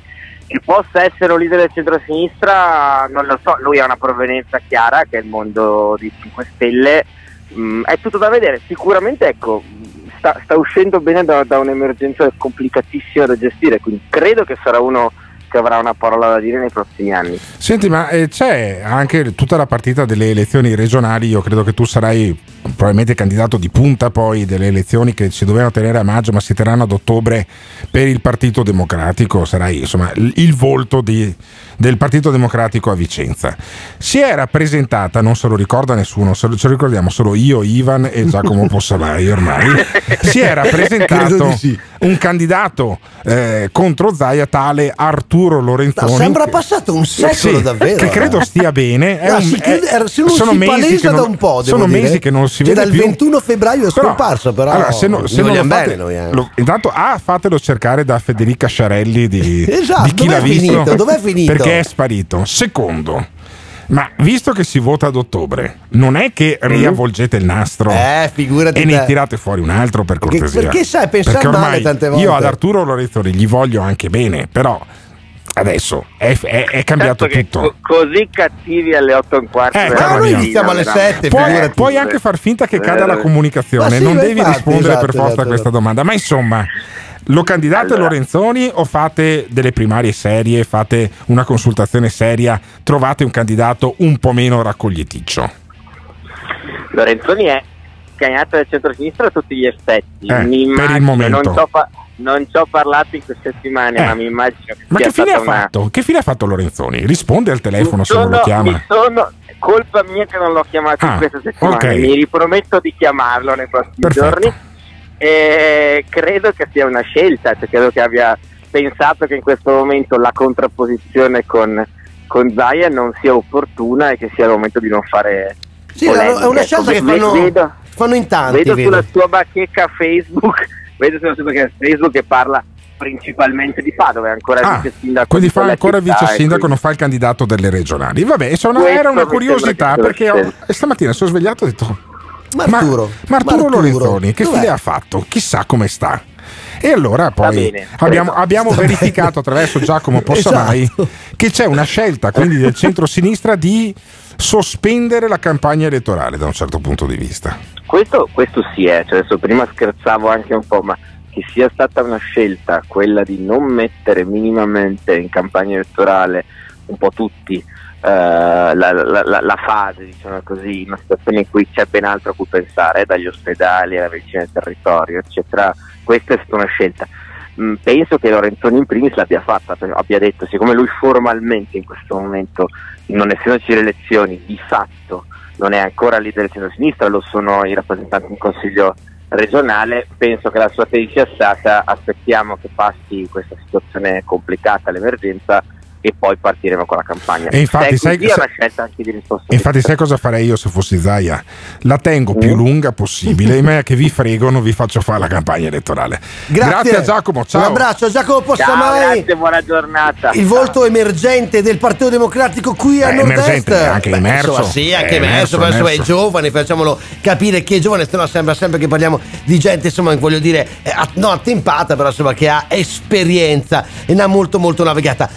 351 678 6611, vogliamo capire insieme a voi eh, se insomma questa pandemia, se questa emergenza condizionerà o no eh, le politiche e le eh, elezioni in regione. This is the morning show. Il morning show tutti i giorni dalle 7 alle 10 sulle frequenze di Radio Caffè in FM in Trentino, in Veneto e in Emilia, ma poi c'è anche la possibilità di ascoltarci dallo streaming del sito scaricando l'applicazione, poi potete risentirci eh, anche su Spotify, quindi lì trovate tutti quanti i podcast 351 678 6611 invece è il numero per mandare i vostri messaggi vocali, testuali. Stiamo parlando di coronavirus evidentemente, ma tanto anche di economia, anche se abbiamo preso un po' delle, eh, ogni tanto delle deviazioni, perché eh, naturalmente la notizia del giorno sono i soldi messi a disposizione dal governo, che detta così insomma sembra che li regala, eh, per, per far ripartire questo paese, caro Alberto. Non li regala, diciamo che fornisce una garanzia collaterale alle banche. In maniera che le banche non ti stanno lì a contare quanti peli hai sotto le Per ascelle. quanto tempo ti lasciano insomma diciamo più o meno tranquillo, secondo diciamo le indicazioni di Conte? No, non lo so. eh, Loro dicevano appunto un, un ciclo di 5-6 anni dove lasciano Cosa diciamo... vuoi? Certo, allora se, ti- se uno ti presta 200.000 euro per un'azienda, rivuole. no, ma è evidente cos'è? A cravattaro. è, Ecco, è sì, logico ecco. che devi dare il tempo poi alle, alle aziende di riprendersi. Le aziende si riprenderanno in un periodo medio e quindi tra i 2 e i 5 anni. Cioè, è solo la Lega che è riuscita a rateizzare un debito di 49 Anche la milioni di Lazio, euro. te lo ricordo, Eh, anche la Lazio in di 80 Lotito. eh. In 80 anni. Spesso ci sì. dimentichiamo. Sono quelle porcherie. Lotito là. e Salvini sono riusciti. Ma eh. poi alla fine, eh, in realtà, le persone normali eh, devi dargli anche il tempo di eh, riorganizzarsi un Beh, attimo. certo, certo, certo. Vedremo poi che risultati avrà questo tipo di manovra, però 400 miliardi di euro, non milioni, 400 miliardi Sì, di non euro. si era mai vista una cosa così, Alberto. Non si era neanche mai vista una serrata così. Certo, è da certo, più di un certo. mese che il grosso delle attività produttive e non di questo paese è fermo con le quattro frecce. Bisogna farlo ripartire e eh, ci sono anche quelli che non sono tanto contenti dell'iniziativa, tra questi Carlo Calenda. Sentiamolo. Ha eh, bacchettato molto Renzi che ha aperto quel tema in maniera un po' improvvisa, però è il grande tema che sottende tutte le nostre discussioni, o no? Sì, ci sono due questioni. La prima questione ha a che fare con gli strumenti che il governo ha messo in campo, in modo molto eh, costruttivo dal primo giorno. Abbiamo detto con chiarezza che quel meccanismo di cassa integrazione non avrebbe funzionato, ne abbiamo proposto un altro con anticipazione bancaria, c'è arrivato adesso il governo dopo dieci giorni, abbiamo detto che quel meccanismo di 600 euro con una specie di click day prolungato non avrebbe funzionato ed era indegno perché divideva il paese e così per le garanzie alle imprese. Perché non funzionano? Perché come sempre succede in Italia, nessuno sta attento all'implementazione e alla gestione. Implementazione e gestione, Alberto, vuoi tradurre, mio caro? Sì, cioè praticamente come fai eh, le misure e poi come le, eh, s- le segui nel tempo, l'implementazione e la gestione più o meno sono questa cosa qua. Però a Carlo Calenda, io ma intanto lo sento anche telefonicamente, la prossima volta glielo dico, ascoltami, non sei a governo, non te vogliono, come direbbero i romani, non te Sì, vogliono. ma Mirta Merlino, la terza camera ormai eh, è diventata Sì. al posto di porta a porta Quella di che Vespa. fa il eh. programma sulla, sulla 7, 7 che noi saccheggiamo Sai che quotidianamente. c'ha 50 anni Mirta Li porta Merlino, molto bene, miseria, eh, molto, molto bene. bene. E Carlo Calenda è spesso ospite della 7, anche perché insomma il giro del, salo- del salottame quello, romano è insomma, quello lì. Il salottame. E, e in qualche maniera, anche se poi trasmette dal salotto di casa sua, evidentemente non si muove praticamente di casa Calenda e racconta poi la sua visione su come bisognerebbe riaprire, perché prima o poi qualcuno dovrà porlo anche seriamente sto tema qua. Cioè non è che stiamo qua chiusi in casa anche giugno, luglio e agosto. Bisognerà trovare la maniera per riavviare anche la vita sociale di questo paese.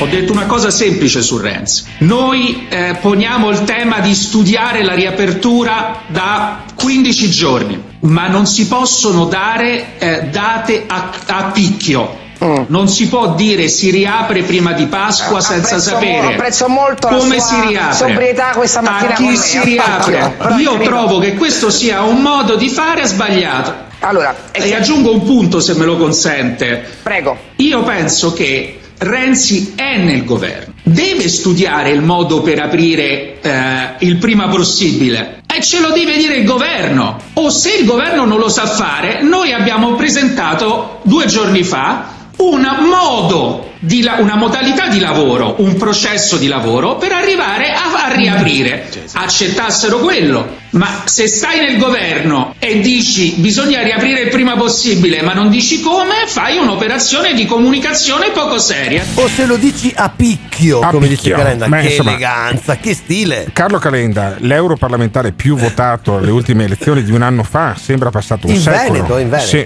il più votato a nord-est. eh, Calenda ha preso quasi 300.000 eh, preferenze, a Padova è stato più- molto più votato di Salvini, per esempio. Sembra passato un secolo, però eh, in qualche maniera lui ha cercato anche di mettersi a disposizione del governo. Ha detto, guardate, vi do una avanti, eh." Vi do una mano io con la protezione civile e compagnia, ma non riescono poi a trovare eh, un accordo. E quindi eh, lui rimane pessimista, anche perché eh, lui è un po' montezemoliano da questo punto di vista, cioè funzionano bene solo le cose a cui partecipa lui.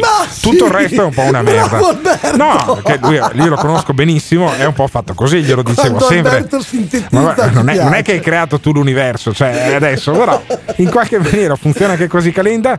Ha un certo pessimismo nei confronti del governo. Io da Cioè, ieri. perché c'è Renzi, dai Alberto, Io miseria. da ieri con 400 miliardi di euro in più di garanzie coll- collaterali sui debiti delle imprese sono un po' più ottimista. Più invece. ottimista Sì, sei? sì, assolutamente. Ma finalmente un Alberto ottimista. Oh, prima era il contrario. eh. Ma allora vi chiedo, cioè non è che avete cambiato idea voi, siete diventati pessimisti voi? 351 678 6611. Ma questi, questi 400 miliardi messi nel sistema economico basteranno? This is the morning show. Il morning show stiamo parlando di soldi, eh. in questo momento stiamo parlando di 400 miliardi che il governo ha messo a disposizione per far ripartire il paese, 351 678 6611, invece la vostra voce per farci capire, sentire se secondo voi è la strada giusta, se ripartiamo, se tutto è bene, quel che finisce bene o se invece avete dei dubbi. C'è Lucio da Mestre che ci chiama, buongiorno Lucio! Sì, ciao, buongiorno a tutti. Buongiorno, E allora buongiorno. sei contento? 6.700 6.700 euro pro capite di garanzie da parte del governo per i debiti delle aziende. Tu sei un libero Guardi, professionista, non- sei un imprenditore? Sì, no, no, beh, sono un artigiano, Eh. come ce ne sono tanti. Bene, e se vai in banca, che- se vai in banca fino a 200.000 euro non ti fanno neanche il controllo del merito di creditizio e ti danno subito i soldi che chiedi. Se li chiedi chiaramente per cose eh, relative alla tua certo, azienda. certo. Non è No, male. quello che trovo... No, no, anzi, sì, sì, eh, dipende dai punti di vista. Eh, qual è il tuo punto Cioè, di se io vista? adesso, il mio punto di vista è se io adesso non lavoro e non sto guadagnando, diciamo, e sto mangiando del mio quello che ho risparmiato, giustamente, vado a fare dei debiti per avere cose, per ripagare cose. Cioè, cioè, non, non capisco questo discorso qua. Allora, Cioè, il tu, discorso, il tuo me, furgone, il tu- che, che- che artigiano sei tu, Lucio, da Mestre? Eh, io lavoro mh, sì, nel metalmeccanico, sicurezza. Perfetto. Il Sì, tuo, diciamo, fur- il diciamo, tuo furgone, quanti, quanti anni ha il tuo furgone? Due. Ah, vabbè, quindi vabbè, È allora, recente, que- quello non lo cambi. Hai dei macchinari che ti servono in particolare? Che hai, de- hai sempre detto, caspita, se avessi 10.000 euro in più farei questo tipo di investimento che mi permette di guadagnare più soldi? Ma, adesso come adesso, a prescindere dal coronavirus, ma con l'andazzo che c'era anche a livello, non è che sia tanto da fidarsi a fare investimenti, Ah. adesso a livello nostro piccolino. Diciamo che col 33 vai avanti, guadagni, lavori, paghi le tue cose e, e per anni, insomma, per 40 anni, tra virgolette. Ma come la, vedi, come, la vedi, come la vedi la riapertura? La riapertura sarà un po', penso, un po' difficile per tutti. Un po' difficile, cioè che tu quanto hai fatturato l'anno scorso, Lucio da Mestre? Ho fatturato attorno ai 110 mila euro. Ecco, 110 110.000 euro, mettiamo che tu abbia un margine di 30.000 euro, di- di- del 30% Bravo. hai, tre- hai- hai il 30.000 euro che ti entrano più o meno No, puliti in tasca. Eh. Il discorso che volevo fare io, sì, puliti tra virgolette, ma il discorso che volevo fare io è che trovo assurdo che devo far debito per pagarmi eh, le, le tasse, per pagarmi le liquidità, perché mi è arrivata anche da me, dal nostro ente. Cioè, eh, se io sto mese ho perso 2-3 mila euro, Sì. se lo Stato veramente mi vuole aiutare, mi dice, boh, Tony, quanto ha fatto il calcolo medio? Boh, ha perso 3 mila euro sto mese, pronti 4 mila euro in conto, chiuso, fine. Cioè io devo fare 10.000 euro di prestito per pagarlo in 6 anni, ok? Per aver, cioè se non ho soldi da lavorare e non andare avanti, come faccio a pagarmi un prestito? Vabbè, però. Cioè, non capisco. Ah, Ascoltami, se non hai i soldi, appunto ti fai, ti fai un debito. L'alternativa è quella di poi quando ti arrivano le tasse da pagare non le puoi pagare, quindi ti arrivano le cartelle Sì, ma allora, esattoriali. allora- le tasse allora bisogna non pagarle. dirmi- eh. non dirmi che lo Stato si fa, si fa carico di cosa? Mi Del rischio, cazzo del rischio che tu poi non paghi in sei anni i debiti che hai accumulato. Eh, è sbagliato questo discorso qua perché allora ci saranno qual era i quello commenti che si fanno dare i prestiti, i Eh. prestiti e poi chiudono la partita IVA e ciao. Cosa fai? Vai a prenderli. Beh sì, se hanno, dei, se hanno dei beni strumentali o se hanno degli Ah, immobili, se hanno- se prendere. hanno dei beni, Però, se eh, scusate beni, se eh, intervengo. Su Cottarelli ieri sui social ha detto una cosa che secondo me è molto interessante. Poi dopo sembrare anche banale, uno dirà vabbè ma che cazzo. Però appunto Cottarelli faceva notare che quando si chiedono i finanziamenti bisogna chiederli a ragion veduta. E questo è il primo passaggio, dice lui, eh, proprio per far vedere appunto se siamo solidali o no tra noi. Perché lui dice se chiediamo i sussidi, i finanziamenti al governo eh, senza averne diritto, eh, siamo i primi appunto che tradiamo la comunità, che tradiamo appunto Ma difatti- l'interesse comune. Quindi niente- anche un senso di Ah, responsabilità, no? Se uno chiede perché deve Infatti, chiedere. infatti, Dai, ci riaggiorniamo, vediamo un po' come va sta roba, eh? Tieniti caldo bene, tu, eh. Dai, positivo, ti abbracciamo, buona giornata. Grazie davvero a quelli che ci chiamano, ci piace dialogare con voi 351 678 6611. Poi oggi Alberto è anche buono, magnanimo. È incredibile sta roba qua. Forse saranno i 400 miliardi che il governo ha stanziato. A voi convince questo tipo di eh, manovra 351 678 6611? Radio Caffè Oggi vogliamo dare anche il segno della presenza concreta dello Stato. L'ho detto nei giorni scorsi, lo Stato c'è. Giriamo la somma di 4 miliardi e 3. Noi aggiungiamo a questo fondo 400 milioni. Decreto pure Italia! Arrivano a 30 miliardi, diamo 800 euro, diamo 600 euro. I 600 euro al mese che vogliono dare alle partite IVA, offendendo chi lavora in proprio. Non arriva nulla. Decreto pure Italia. La CIG non funziona e allora ci pensano le banche. E i mutui non, non riesce a pagarli e allora ci pensano le banche. Cioè, ragazzi, le banche poi saltano. Decreto pure Italia. Siano mandati i danari dello Stato sui conti corrente dei cittadini. Mandatevene a quel paese. Usate i droni e date i danari dello Stato ai cittadini perché possono andare a comprare il pane. Perché se non muoiono di coronavirus, non muoiono di fame. Decreto pure Italia. This is the morning show. Ma quali 400 miliardi del cazzo? Sono solo prestiti, prestiti. Non è come che ti danno sussidi, che ti danno aiuti, perché per dire noi non stiamo lavorando, noi non stiamo guadagnando, però ce li prestano i soldi, quindi col tempo dovremo restituirli. Ma andate a cagare. Messaggio dagli alieni per il signor Gottardo. Egregio signore, richiediamo la sua disponibilità nell'aderire alla dieta del minestrone. Avremmo previsto il suo rapimento, ma abbiamo dubbi sulla portata massima del nostro raggio sollevatore. Il Morning Show è un programma particolare, diciamolo, eh. Insomma, c'è un sacco di gente strana che ci ascolta con Alberto, anche gente che arriva dallo spazio, che ci chiama al 351 678 6611. Cioè, che gli alieni. È capito? evidente, è evidente che la gente sta male. Sta male. Cioè, Ma ha ragione Cacciari allora. questa caro quarantena, questa La quarantena. casa è un inferno. Questa quarantena non ha fatto bene Non fa bene. a quelli che già avevano magari una instabilità di fondo. Una, una piccola instabilità di fondo che viene ampliata. Diciamo, Una che è ecco. stabile, anzi è in crescita sui sondaggi. Assoluta, ma lei, eh. caratterialmente io non ci, non ci condividerei mai Sì, un però piccolo appartamento a cena. No, io sono sicuro, no, neanche dai. per idea. Eh, Perché è la prima cosa figurati. che. allora, Secondo me è una di quelle classiche che è la prima cosa sbagliata che dici ti sbrana. Sì, ma meglio uno che ti manda a fanculo e se ne va. insomma, Giorgia capito? Almeno Meloni. discuti, cioè senti, una bella serata. senti Giorgia Meloni. Ma Lei sulla riapertura del paese come la vede? Alla Renzi riapriamo tutto il possibile subito o invece, come dicono molti scienziati, restare chiusi finché è necessario, anche a lungo, ma a quel punto vuol dire un Ma sacco di soldi da mettere nell'economia perché le persone devono mangiare. Allora, guardi, eh, io penso che Renzi sia molto bravo a far parlare di sé, però poi ho sentito quello che ha detto al Senato e ha detto sentiamo gli esperti e quando gli esperti ci dicono che possiamo riaprire, riapriamo subito. Eh, uno vorrebbe dire grazie. Su questo penso che siamo d'accordo tutti, cioè il punto è questo. Fermo restando che non è il caso di mettersi a fare politica su un tema del genere o propaganda, eh, eh, la cosa importante è, secondo me, lavorare da subito per capire come si debba riaprire, cosa si debba riaprire, come scaglionare la ripartenza e essere pronti immediatamente appena gli esperti ci dicono andate. No, adoro quando i politici dicono bisogna fare propaganda su questo o quel caso. No, come si dice spesso, poi in realtà, insomma, la propaganda è, è il loro pane quotidiano. no? Si può tranquillamente dire. Ce l'ha con Matteo comunque, eh, Matteo Renzi, non Matteo Salvini, la eh, Meloni. Ma vogliamo sentire anche che cosa Ma dice certo che questi qua che ce, ce l'hanno con Renzi, no? Mm. Ma vivono di, di- di ricordi di anni fa. Eh, Ormai Renzi.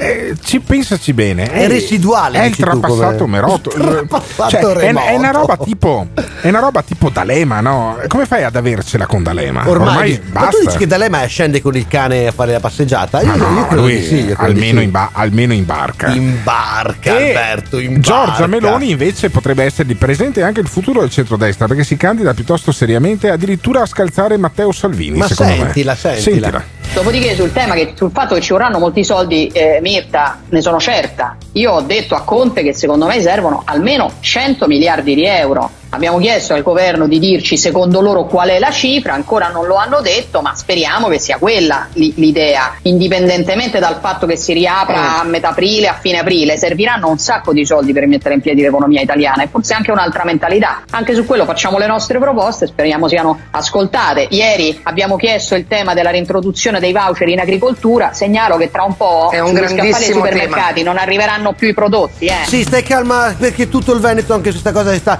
molto agitando, ci sono proposte, facciamo lavorare nei campi disoccupati, eh, facciamo lavorare nei campi eh, giovani che magari insomma dovevano andare a scuola, insomma sono tante, tante iniziative, ma ha ragione, è un problema. Un problema caro Alberto è anche che si avvicina la Pasqua e i credenti i cattolici non possono andare a messa, hai capito? Sì, allora c'era anche un audio di Matteo Salvini che faceva tutta una supercazzola, ma è meglio farsela spiegare in pillole sta cosa. Cioè, la priorità di Matteo Salvini In questo dice, momento non sono i prestiti, No, i è- mutui. È l'Immacolato Cuore di Maria. Eh beh, certo. Che è un po' eh, il suo cavallo di battaglia da quando ha affidato a- il nostro paese all'Immacolato Cuore di Maria. È successa qualsiasi cosa. No? Adesso sarà una coincidenza. Blasfemo Gottardo! Eh, io non lo so, però eh, la prossima volta. Io Vescovo fa- Cipolla, non io- se la prende, io ma faccio, Gottardo è un po' Io così, faccio un appello all'Immacolato Cuore di Ecco, Maria. Se uno sta sui coglioni e ti affida un paese, non Ecco. devi prendertela col Cioè, non paese. cagarlo, capito? Prenditela non con ascolti. quello, cioè, mandi un fulmine come faceva Zeus nella mitologia greca e siamo a posto. Ma dici che quello è il problema, Alberto? Eh, non lo so, non lo so, però nel dubbio propenderei. Sentiamo Salvini con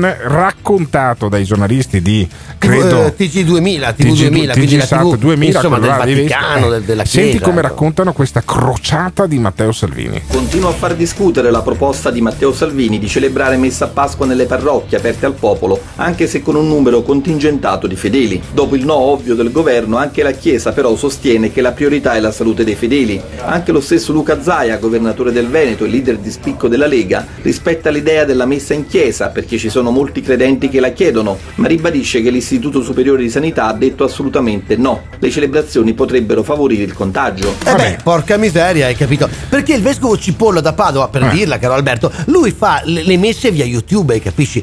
Perché, insomma, eh, vuole aiutare eh, tutti a comprendere che bisogna stare a casa. Allora, se ci credi davvero, apri le chiese e sei convinto che poi arrivano i miracoli. E se no, eh, che, che roba Sì, è? ma tu stai mettendo in discussione Eh no, anche ragazzi, Papa Francesco, se Alberto, io ci eh. credo. Guarda che era da solo in piazza San Pietro settimana scorsa. Vabbè, eh. un bel segnale, tutto scenografico e compagnia, ma se io ci credo davvero, il virus, anzi, dovrei guarire attraverso l'intercessione Ma dei santi. dici? Eh no, cazzo, cioè, così, no. Cosa stai dicendo? Cioè, ne- a ma tu me- un papa che fa miracoli, Alberto? Ma a me beh, hanno sembra che- spiegato, a me hanno spiegato chi? che se tu ci credi fortissimo, Ma chi te l'ha no? spiegata sta roba? Ti può succedere che succede un miracolo. Ma no? quando te l'hanno detta Cioè, se noi ci qua? mettiamo a, a pregare tutti fortissimo dentro una Che chiesa pazzo, l'uno. eh. Finisce la- l'epidemia. Ma chi ti ha Con la, raccontato questa roba peste, qua? con la peste a Venezia, con la, con la- con la Basilica della Madonna Ma della guarda Salute. che poi c'è chi è ti ascolta, cosa. c'è chi ti crede in questo momento, lo sai che è così dopo, e invece no? persino i cardinali non si credono. Senti, Questo è tempo di responsabilità, spiega il presidente dei vescovi italiani, il cardinale Gualtiero Bassetti, in un'intervista al Corriere della Sera. La prima cosa è la salute dei fedeli. È la prima volta che la settimana santa viene celebrata senza concorso di popolo nelle chiese, ma è un atto di generosità verso chi cura la malattia in prima linea. Anch'io vorrei celebrare messa con la mia gente, sostiene il cardinale di Bologna Matteo Zuppi. Rischiare però è pericoloso, le regole vanno rispettate. Devo dire che all'inizio, quando erano aperti i ristoranti e vietate le celebrazioni, le chiese non sono mai state chiuse per la preghiera dei fedeli individuale nel rispetto della distanza, ho fatto fatica a comprendere la decisione del governo, ma adesso abbiamo il dovere di rispettarle. Sì, però non può essere deluso Alberto, sei sono deluso. delusissimo. Eh, ma sono, si vede, sono dai, delusissimo. si il, ca- il cardinale Bassetti, Mamma il cardinale lo vuol chiamare, vuoi vedere, capito, Il cardi- chiama. cardinale Zuppi di Bologna dovrebbero prendere la cro- brandirla come una spada. Cardinale ci sente perché noi arriviamo a Bologna, eh. uscire dal Duomo, no? E con uno stuolo di un centinaio di preti La che, prego, si, che si frustano Cardinale, a sangue, la no? prego, per noi, lo faccia che per si noi. frustano a sangue facendo tutta la, la- la- la processione in ginocchio.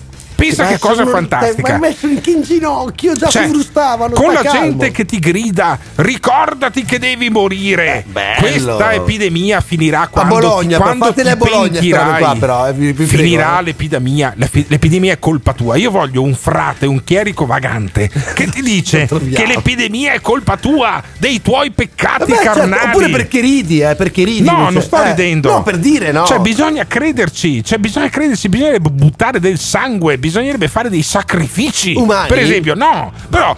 Due tori, brucia due tori sul. No, I greci che ci lo facevano. Vocavero incazzato lo facevano, nero, prendi, capito? scanni due tori Ma non puoi! e li bruci davanti a una chiesa. Sarebbe un atto fantastico. Ma Invece che no, straordinaria tutti- immagine, Tutti eh? su YouTube. Ma che Beh, roba è? No, ma infatti a questo punto andate su è, Pornhub. dai? Porca miseria. No, ma ha ragione Alberto. Siamo un po' delusi. Ci aspettavamo un po' di più della Chiesa romana. Ci aspettavamo dei miracoli. 351 678 6611. E voi cosa vi aspettavate dalla Santa Chiesa? This is the morning show. Ha ragione Alberto. Il guerriero della luce crede. Poiché crede nei miracoli, i miracoli cominciano ad accadere. L'arcivescovo Vigano ha detto che il coronavirus è frutto della sodomia e dei matrimoni gay. Io dalla Chiesa mi aspettavo delle raccolte fondi per fronteggiare il coronavirus, visto che di soldi ne ha tanti, e invece niente. Non ti piace quello che stai ascoltando? O cambi canale oppure ci puoi mandare un messaggio vocale al 351 678 6611. Non fuggire. Partecipa.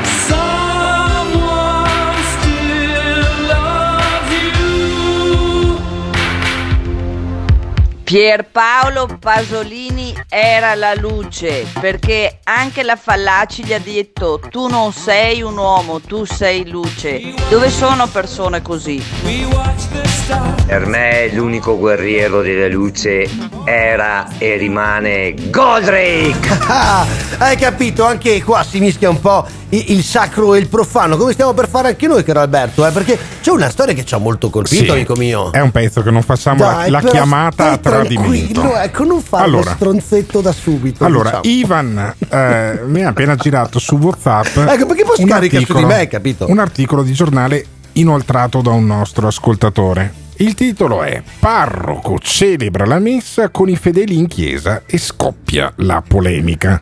Il parroco è Don Sergio di della Sant'Angelo di Piove, che sì, che è Quindi in provincia di Padova, insomma. verso Chioggia Sì, c'è, esatto. c'è Sant'Angelo di Piova e eh, a Celeseo la Santa Messa per la Domenica delle Palme si è celebrata regolarmente in chiesa alla faccia del vescovo eh, Claudio Cipolla Alla che faccia, invece ma Alberto, ma detta così sembra fa- una mancanza di rispetto, dai. fa la messa su YouTube. Su YouTube la fa, questo Don Sergio invece dice guarda abbiamo rispettato le misure di sicurezza ma la messa delle palme l'abbiamo C'erano fatta. 10 fedeli messi che... a un metro e mezzo di distanza. Proviamo a chiamare eh, Don eh, Sergio. Certo, è ovvio che proviamo di a cui abbiamo il numero. E cerca di comportarti un po' bene, no, non no, farci no. far subito la figura dei certo, cazzari, certo, certo. capito? Certo.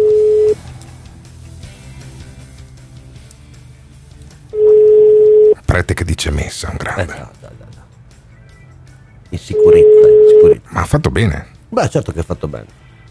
In realtà no, però.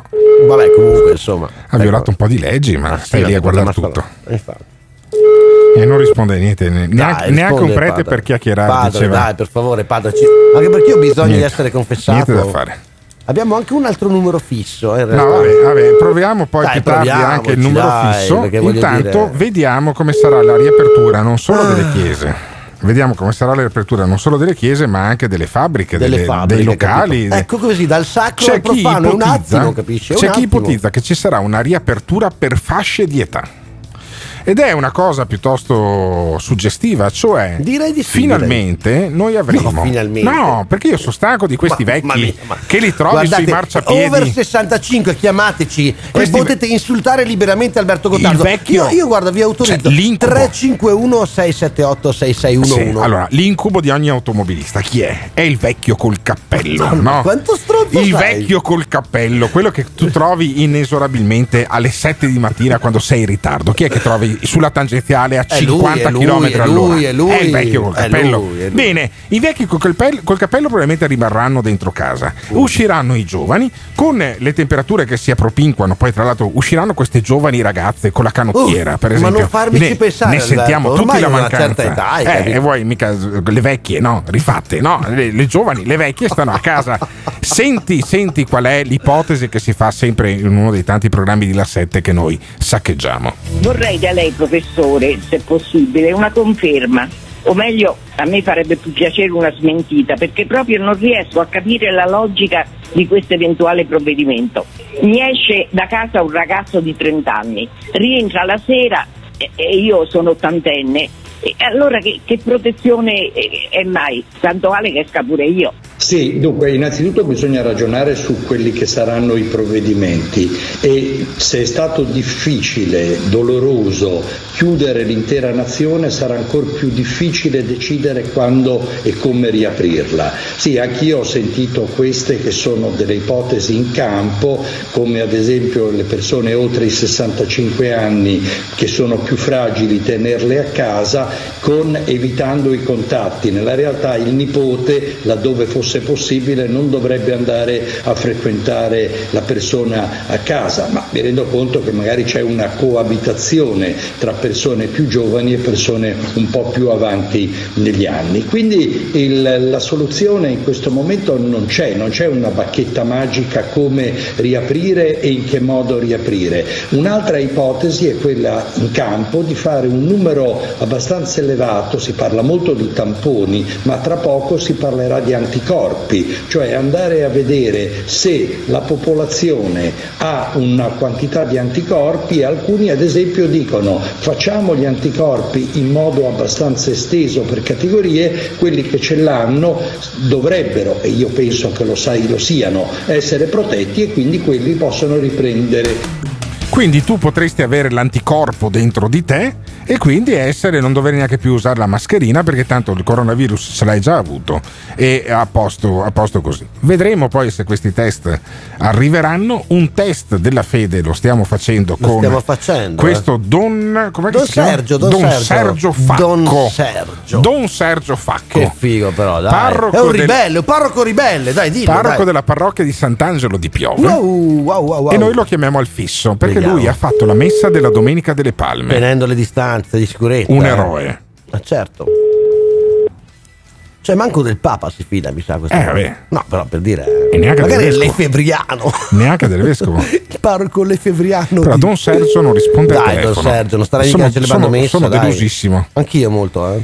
Perché io volevo fare i complimenti a questo Ma, parroco. ma- Alberto, no, metti a rischio la comunità, che cavolo dici? Non Volevo domandargli insieme. anche della perpetua Milena. Questo sì, ma perché non gli domandi anche della Madonna alla quale No, tutti no. quanti si, cioè, voglio dire, si Don appellano? Sergio Facco. Don Sergio, dai. Lo chiamiamo domani mattina. Ma sì, dai. ma infatti. Però guarda, lui sembra persone. Aveva risposto, mi sa. No, non ha risposto. Sembra persone No, comunque noi, cioè bisogna farglielo sapere. Ecco. Ah. Eh, insomma, poteva dire una preghiera anche per le nostre per animacce noi, nere. nostre anime, sì. Alla riapertura riapriranno anche le funzioni religiose che per il momento sono sospese, tranne che a Sant'Angelo di Piove, dove noi abbiamo provato a raggiungere sta Don Sergio Facco. per il sindaco, per Eh, il vescovo, capito Gottardo? E il vescovo invece farà tutte le celebrazioni, il vescovo di Padova, ma anche gli altri vescovi, Claudio anche il, anche il patriarca di Venezia farà la stessa cosa. Faranno le funzioni religiose della settimana santa in cui siamo entrati. Anche quello di Rovigo. eh. in cui siamo entrati. E tutte le funzioni religiose, compresa la lavanda dei piedi, l'ultima cena, le benedizioni, le Ma se non cresime. c'è nessuno, chi li lava sti piedi? E la, il, il via Crucis come la fai da soli? Questa è un'ottima domanda. È un'ottima domanda, Questa è diamola. un'ottima Ogni tanto domanda. ci vengono in mente con, delle con cose i anche noi. cartonati potrebbero farla, per esempio, sarebbe fantastico. No, se ne sapete qualcosa, vi prego di farcelo sapere perché sono robe che vogliamo capire. Senza- 351 678 6611 Alberto. Dillo più piano. 351 678 6611 Magari c'è una perpetua, qualcuno, sai quelli che come si chiamano quelli che Eh. Ma, scampanellano? ma- ma sai- i, campanari, ma I sai campanari, che bello? ecco. Ma sai che bello? Non so, le- il vescovo che ti fa con le marionette la rievocazione Ma- ma no, ma dell'ultima cena. non può essere, Ah, dai, cosa non può fantastica, essere. sarebbe bellissimo. Ma che meraviglia, vi mancano le funzioni religiose? Come ve le immaginate in questo momento di emergenza? 351 678 6611 This is the morning show. Guardate che anche Francesco ha detto non fate Don Abbondio. Le funzioni religiose, cosa sono le funzioni religiose? Io sono credente non praticante e single praticante. Veramente pensate che si possono fare le conferenze alle 23.30? Sono misure severe, me ne sono consapevole. Veramente pensate che le nostre libertà siano gestite dalla polizia municipale? Ma non abbiamo alternative. Rimanere a casa, rinunciare a radicate abitudini non è affatto facile. Sarà vietato sedersi sulle panchine di tutte le aree pubbliche della città. Vietato, vietato. Dov'è il pericolo per chiudere le scuole, i musei, i teatri? Non possiamo stargli anni chiusi in casa. È una violenza contro la cultura, contro la civiltà, contro il buonsenso. È l'ultimo sacrificio! This is the morning show. Il morning show, come vi racconta il morning show l'emergenza coronavirus? Dai, nessuno, eh, ho capito, non abbiamo magari il punto con l'esperto e non abbiamo, che ne so, eh, delle cose che magari in tv vedete, ma noi siccome non la guardiamo perché facciamo la radio, sai com'è? Gio Formaggio, per esempio, chi è che ce l'ha? Solo il morning show, grandissimo, sindaco di Albettone, consigliere regionale, uomo, hai capito, che ha la visione eh, eh, pulita di questa questione qua. E lui ha sempre le risposte, le soluzioni, Sì, mai agitazioni, risposte. dà il suo numero Sì. Telefono, si rende disponibile, è un, è un Risposte, uomo del popolo, soluzioni. è un uomo della gente, capito? Ma sì, uomo vicino alle persone. Questo qua fa il consigliere regionale, ogni tanto lo fanno in videoconferenza, il resto delle- del giorno si gratta Ma lavora anche, Cosa sa- che- ma ma cosa lavora, faccia? la migliore carne al nord-est si mangia no, eh, ristorante. che è chiuso, cioè, che che è chiuso, chiuso, è eh. vero, è chiuso. Cosa, Le- cosa combini di utile la per pista l'umanità? da sci migliore che c'è al nord-est è ad Co- Albettone, per cosa combini di utile per l'umanità? Gio Buongiorno Gio, buongiorno. eh, buongiorno. Cosa fai di utile? Sentiamo, sentiamo come ti guadagni, come ti guadagni la- eh, il ruolo di consigliere regionale che hai. Adesso io sono proprio curioso di sentire cosa fa Innanzitutto alle Gio 10, Formaggio alle oggi. 10.30 alle 10.30 c'è un altro consiglio. Grande, grande, E grande. cosa decidete durante il consiglio regionale di oggi? La mia, la, la mia incompatibilità. Ma come Gio? Incompatibilità? Con Come cosa? incompatibile? Col, col morning show? Col morning show? Oh, finalmente. Ma lo no, come finalmente? Dai finalmente lo Alberto, cacciano io lo voglio. Gio. No, Senza finalmente, Gio io mi sento, La mi mia sento male. Incompatibilità col morning show e non posso più venire da Oh. No, molto bene, no, no, no, no, no, questo non va bene. notizia, grande possiamo, notizia. possiamo far parlare Alberto con Zaia che lo convince a lasciarti Beh, qua sì. con noi? Se- Vedrai che ce la se fa. c'è solo eh. una, una residua possibilità, se parlo io con Zaia, lo cacciano anche dal consiglio regionale. Senti Gio, No, ma spiegaci poi seriamente, dopo il dai. consiglio regionale cosa combinate? Ma io, guardami, tramite il presidente del consiglio regionale Ciambetti, ho fatto sapere a Zaia che io e te siamo molto amici e non mi ha mai parlato. Ah, ok, perfetto. Capisci, che, capisci che è una cosa. Sì. Vabbè, però insomma, dai, epidermica, Luca, è Za- epidermica. Lu- Luca No. Zaia ha anche cose Ma molto più stai da- importanti. Però di cui Alberto, guarda occuparsi. che Gio ci sta dando una notizia oggi. Vabbè, eh. ma allora il consiglio regionale. Non quanto- gliene frega il niente, consiglio Alberto. regionale quanto dura? Dura un paio d'ore. Eh, Poi dopo- devo e scappare dopo? a Vicenza. A Vicenza. Vi do un'anteprima, vi do un'anteprima. Vai, visto vai, vai, dacci, Siete dacci. una ra- la radio delle anteprime. Oggi alle 14 Sì. la comunità, grazie al sottoscritto, la comunità cinese di Vicenza consegnerà un grande assegno Come un all'ospedale. grande, come un grande assegno. assegno. In che senso? Un assegno grande. Da- Da quanto? Ma sono 10.000 euro, che per me è un grande assegno. Allora, i cinesi di Vicenza che hanno attività commerciali che sono chiuse, invece di buttarsi sul divano e disperarsi, si sono autotassati, hanno consegnato i soldi a Gio Formaggio. No, a Gio Formaggio gli hanno dato. E insieme Eh, con Gio io porto, Ah. porto, Ah, ok. porto i cinesi in ospedale e Eh. ci sarà il direttore generale dell'ospedale, il sindaco di Vicenza. Ma insomma, dai. Sarà una, e fate una, bella cerimonia cosa. di donazione Cioè, di 10.000 Gio Formaggio, euro. Rucco e chi altro c'hanno perché sono i grandi Il protagonisti generale del morning show. dell'ospedale- Ecco, dobbiamo intervistarlo domani così ci abbiamo avuto tutti. Beh, è fantastica sta cosa. Veramente, però. eh, Cioè, cioè. i cinesi di Vicenza fanno una grossa donazione, 10.000 euro, non sono mica pochi, insomma. E Non sono mica pochi, ogni famiglia ha messo qualcosina e sono arrivati eh, molti più soldi, anzi vi do una- un'ulteriore anteprima. Eh, vai, Consegneremo in settimana, sempre tramite la comunità cinese, degli altri soldi, non so ancora l'importo, però degli altri soldi alla protezione civile. No, però scusami Alberto, no, Gio, mh, anche se non ascolti. No, ma Alberto, ma è strana sta deriva che ha avuto Gio Formaggio, è più moderato da quando il Consiglio regionale parla Eh, solo con la scusami. Cina, quindi guarda a destra, però diciamo, se porta guarda a 10.000 sinistra. euro, scusami, se portano No, 10.000 voglio euro dire. all'ospedale di Vicenza, mi sembra una bellissima notizia. Che poi persino Gio Formaggio faccia qualcosa di utile è una cosa No, che ma mi sorprende. cinesi, coi comunisti Alberto, cinesi, Alberto. Ti ricordi, ti ricordi che te l'ho detto anche alla Zanzara quando sono stato denunciato che tu e, e- Parenzo fate- facevate i furbi, no? Sì. Io non è che ce l'ho con i cinesi, con i bianchi, con i neri, con i gialli, con neri. i verdi. Io ce, io ce l'ho con quelli che rompono le balle. Ok. Se uno si comporta bene E porta ed è 10.000 nero, euro nell'ospedale di Vicenza, tu dici è benvenuto. mio fratello. Hai capito? Beh, Ah. certamente, Cioè- però, so- anche se non portasse niente, però si comporta bene. Che Lavora, paga le tasse, e non rompe le balle in giro per le strade, si comporta da cristiano, come direbbe mia mamma. Da cristiano? Sei un cri- un buon cristiano, è mio fratello. Ma i cinesi Però- di solito non sono cristiani, e per cui eh, come fanno a fare delle cose Ma è buone? un modo di dire, lei è un buon cristiano. Senti, si vede che abbiamo- voi siete atei. abbiamo Sì, cercato- allora, diamo, diamo questa informazione, diamo questa informazione Ma dillo, che il dillo, morning, show, il morning show e Radio Caffè è una trasmissione atea. Non è Atea, vero. ma non è Io sono- io laica, sono- laica, siete gente, laica. siete de- no, siete gente senza Dio. Io sono, cre- io sono E dovrebbero credente. chiudervi, dovrebbero chiudervi. Io sono credente a modo mio, ma senti, Gio, Eh, ma anch'io, a modo mio, credo in cose A proposito, a proposito, abbiamo cercato di raggiungere questo parroco della parrocchia di Sant'Angelo lo di conosce, Piove. eh, Don Sergio, Don Sergio. Don Sergio, della, della- Don Sergio Facco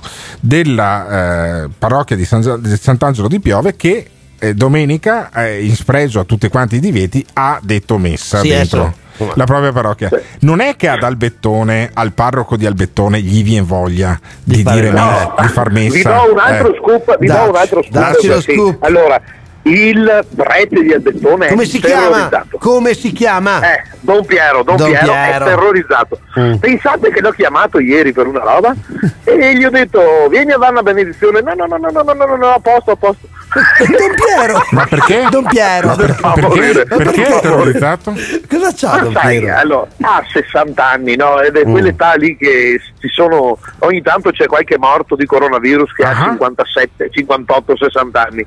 E lui dice, sai, io sono un servo del Signore, ma Sì. muoiono Però nel anche quelli. dubbio, e allora- nel dubbio sta a casa. No, complimenti Eh, a Gio Formaggio, bella sta cosa della Sì, comunità cinese, bella, la sì. raccontiamo anche domani e io direi che siccome sono già 4 minuti che sei in diretta, Però è bello possiamo, anche, no, No, possiamo anche liberarlo. chiudiamo. No, però aspetta, aspetta. Deve prepararsi ma per il aspetta, consiglio. aspetta, ma non sappiamo ancora, cavolo, che cosa succede oggi con il consiglio comunale. Ce lo dici domani? Regionale. Regionale? Ti Ma sì, tengono, ce lo ti dice tengono domani, ce lo dice domani, Ma Però dai. non dirlo a nessun altro eh, per No, no, domani ce lo mattina, mi dice raccomando. domani. eh. Ciao, Gio. Ciao Gio, domani, non vi, no, domani non vi risponderò. Ma dai, ma non rompere, dai. Grazie, un abbraccio a Gio Formaggio, il nostro sindaco preferito non del nord-est, non del Veneto, non d'Italia d'Europa, ma del mondo. 351 678 6611. Fateci sapere anche voi se il vostro prete celebra messa domenica. This is the morning show.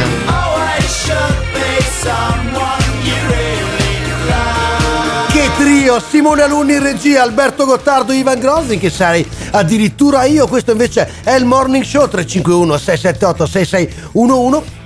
Potete anche scriverci dei messaggi testuali, però non troppo lunghi, perché poi noi ci tocca anche leggerli, diventa un casino. E quindi che succede quando sono troppo lunghi? Noi vi chiamiamo, come nel caso di Gianfranco che sta nella Bassa Padovana. Ciao Gianfranco, buongiorno.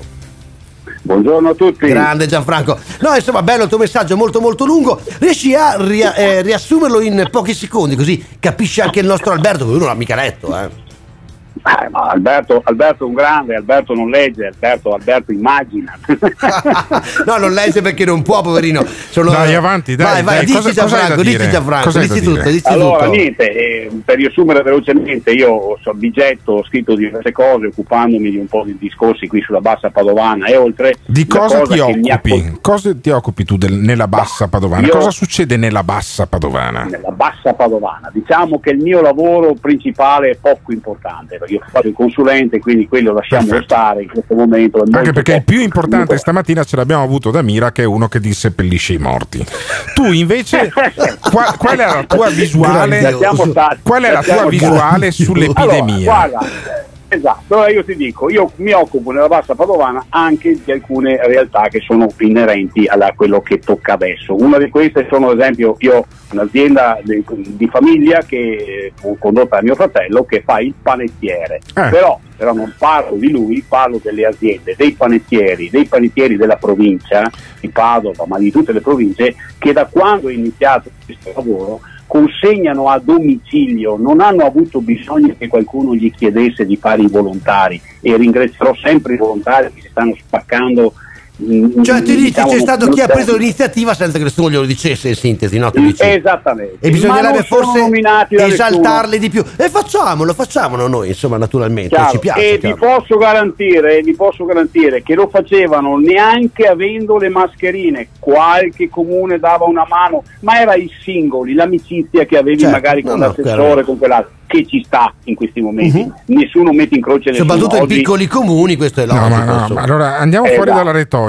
Cioè, tuo fratello, tuo cugino, non ho capito che c'ha la panetteria.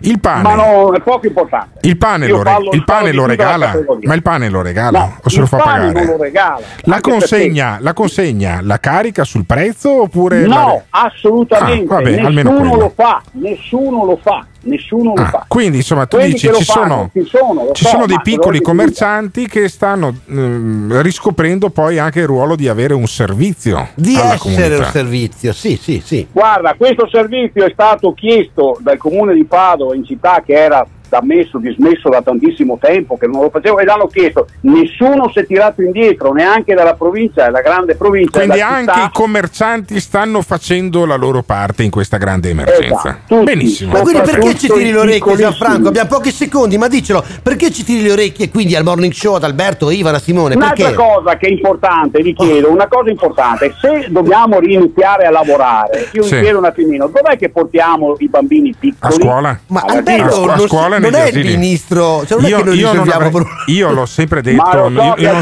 non è so, non so da Dai, quando si scherza, non, si scherza, non so, non so da quando tu ascolti questo programma, ma Da io, sempre. io l'ho sempre detto sin dall'inizio, una delle cose peggiori che sono state fatte in, in questa gestione secondo me in cui gio- i- gli storici poi avranno un giudizio molto severo nei confronti di tutti i governi è stato chiudere le scuole.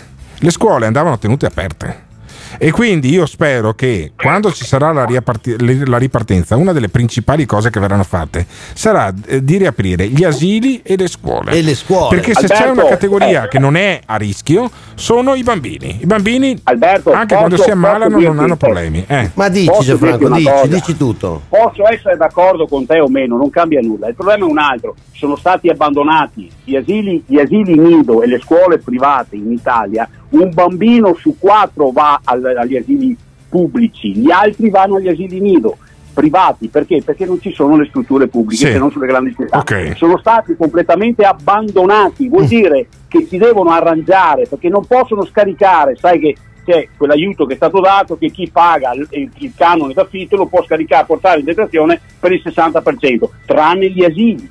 Vabbè, Le ma sì, su, su sì, fisco oggi, fisco oggi lo facciamo un'altra volta. Mm. Sì, ma migliaia No, di persone, migliaia di persone, migliaia di persone. eh.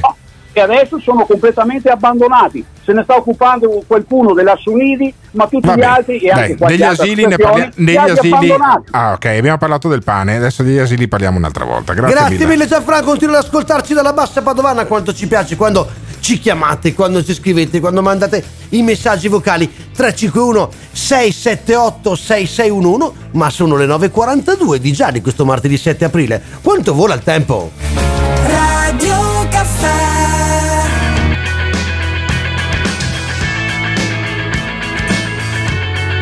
Sarebbe molto bello se aprissero le chiese per Pasqua, ci libereremmo di una parte di elettorato diabolico.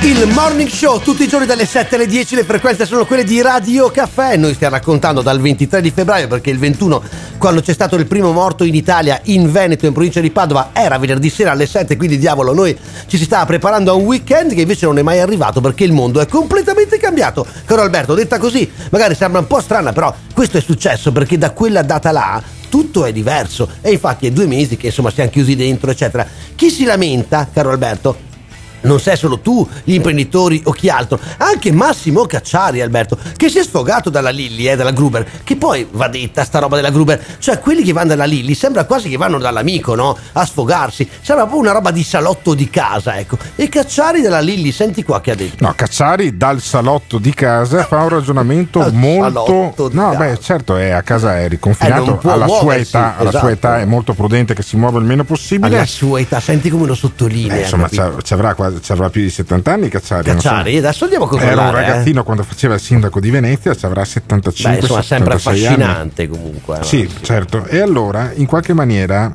Massimo Cacciari fa un ragionamento molto sensato e molto poco retorico sul nostro paese, sul nostro paese, sulle condizioni di partenza e su come sarà il nostro paese fra qualche anno, ma non fra qualche anno, fra qualche mese, a settembre cosa succederà.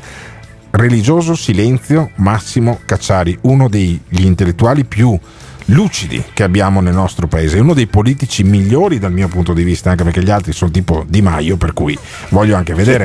Senti Massimo Cacciari. Con il decreto di stasera in effetti il eh, governo ha eh, varato un intervento eh, poderoso senza precedenti, non poteva sicuramente fare eh, di più o lei pensa che avrebbe- dovrebbe fare di più? È un intervento senza precedenti perché per fortuna una situazione di questo genere non abbiamo, non abbiamo mai dovuto affrontarla.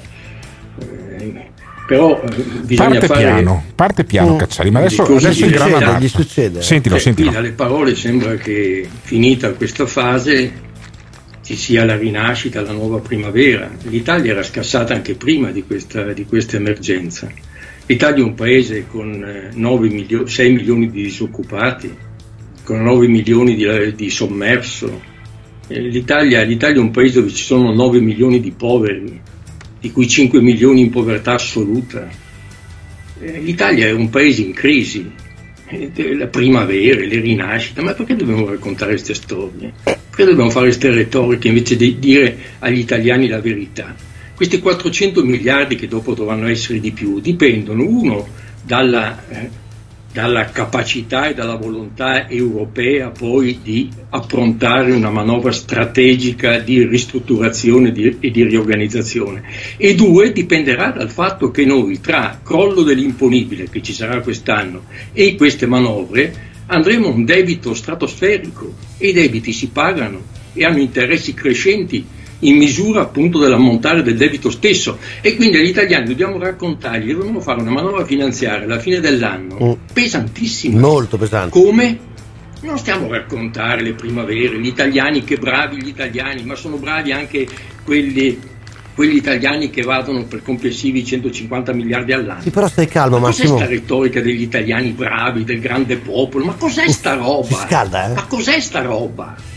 Non se ne può più, è una questione drammatica e al paese va detta la verità. Bene questa manovra, benissimo questa manovra, ma questa manovra se la dobbiamo pagare. Non è che il governo Conte sia bravo e ha trovato i 400 miliardi sotto il cavolo. Questi 400 miliardi vuol dire aumento del debito, vuol dire aumento del costo del debito, aumento degli interessi e speriamo che l'Europa ci segua nelle indicazioni date da Draghi, non da Conte, da Draghi e speriamo che gli vadano dietro, anche a quelli di Conte ovviamente, ma non ci vuole niente per Cioè, sapere quel dico non che dico di Cacciari. che l'Europa appunto adotti politiche economiche e finanziarie completamente diverse dal passato, perché se non le adotta siamo alla catastrofe.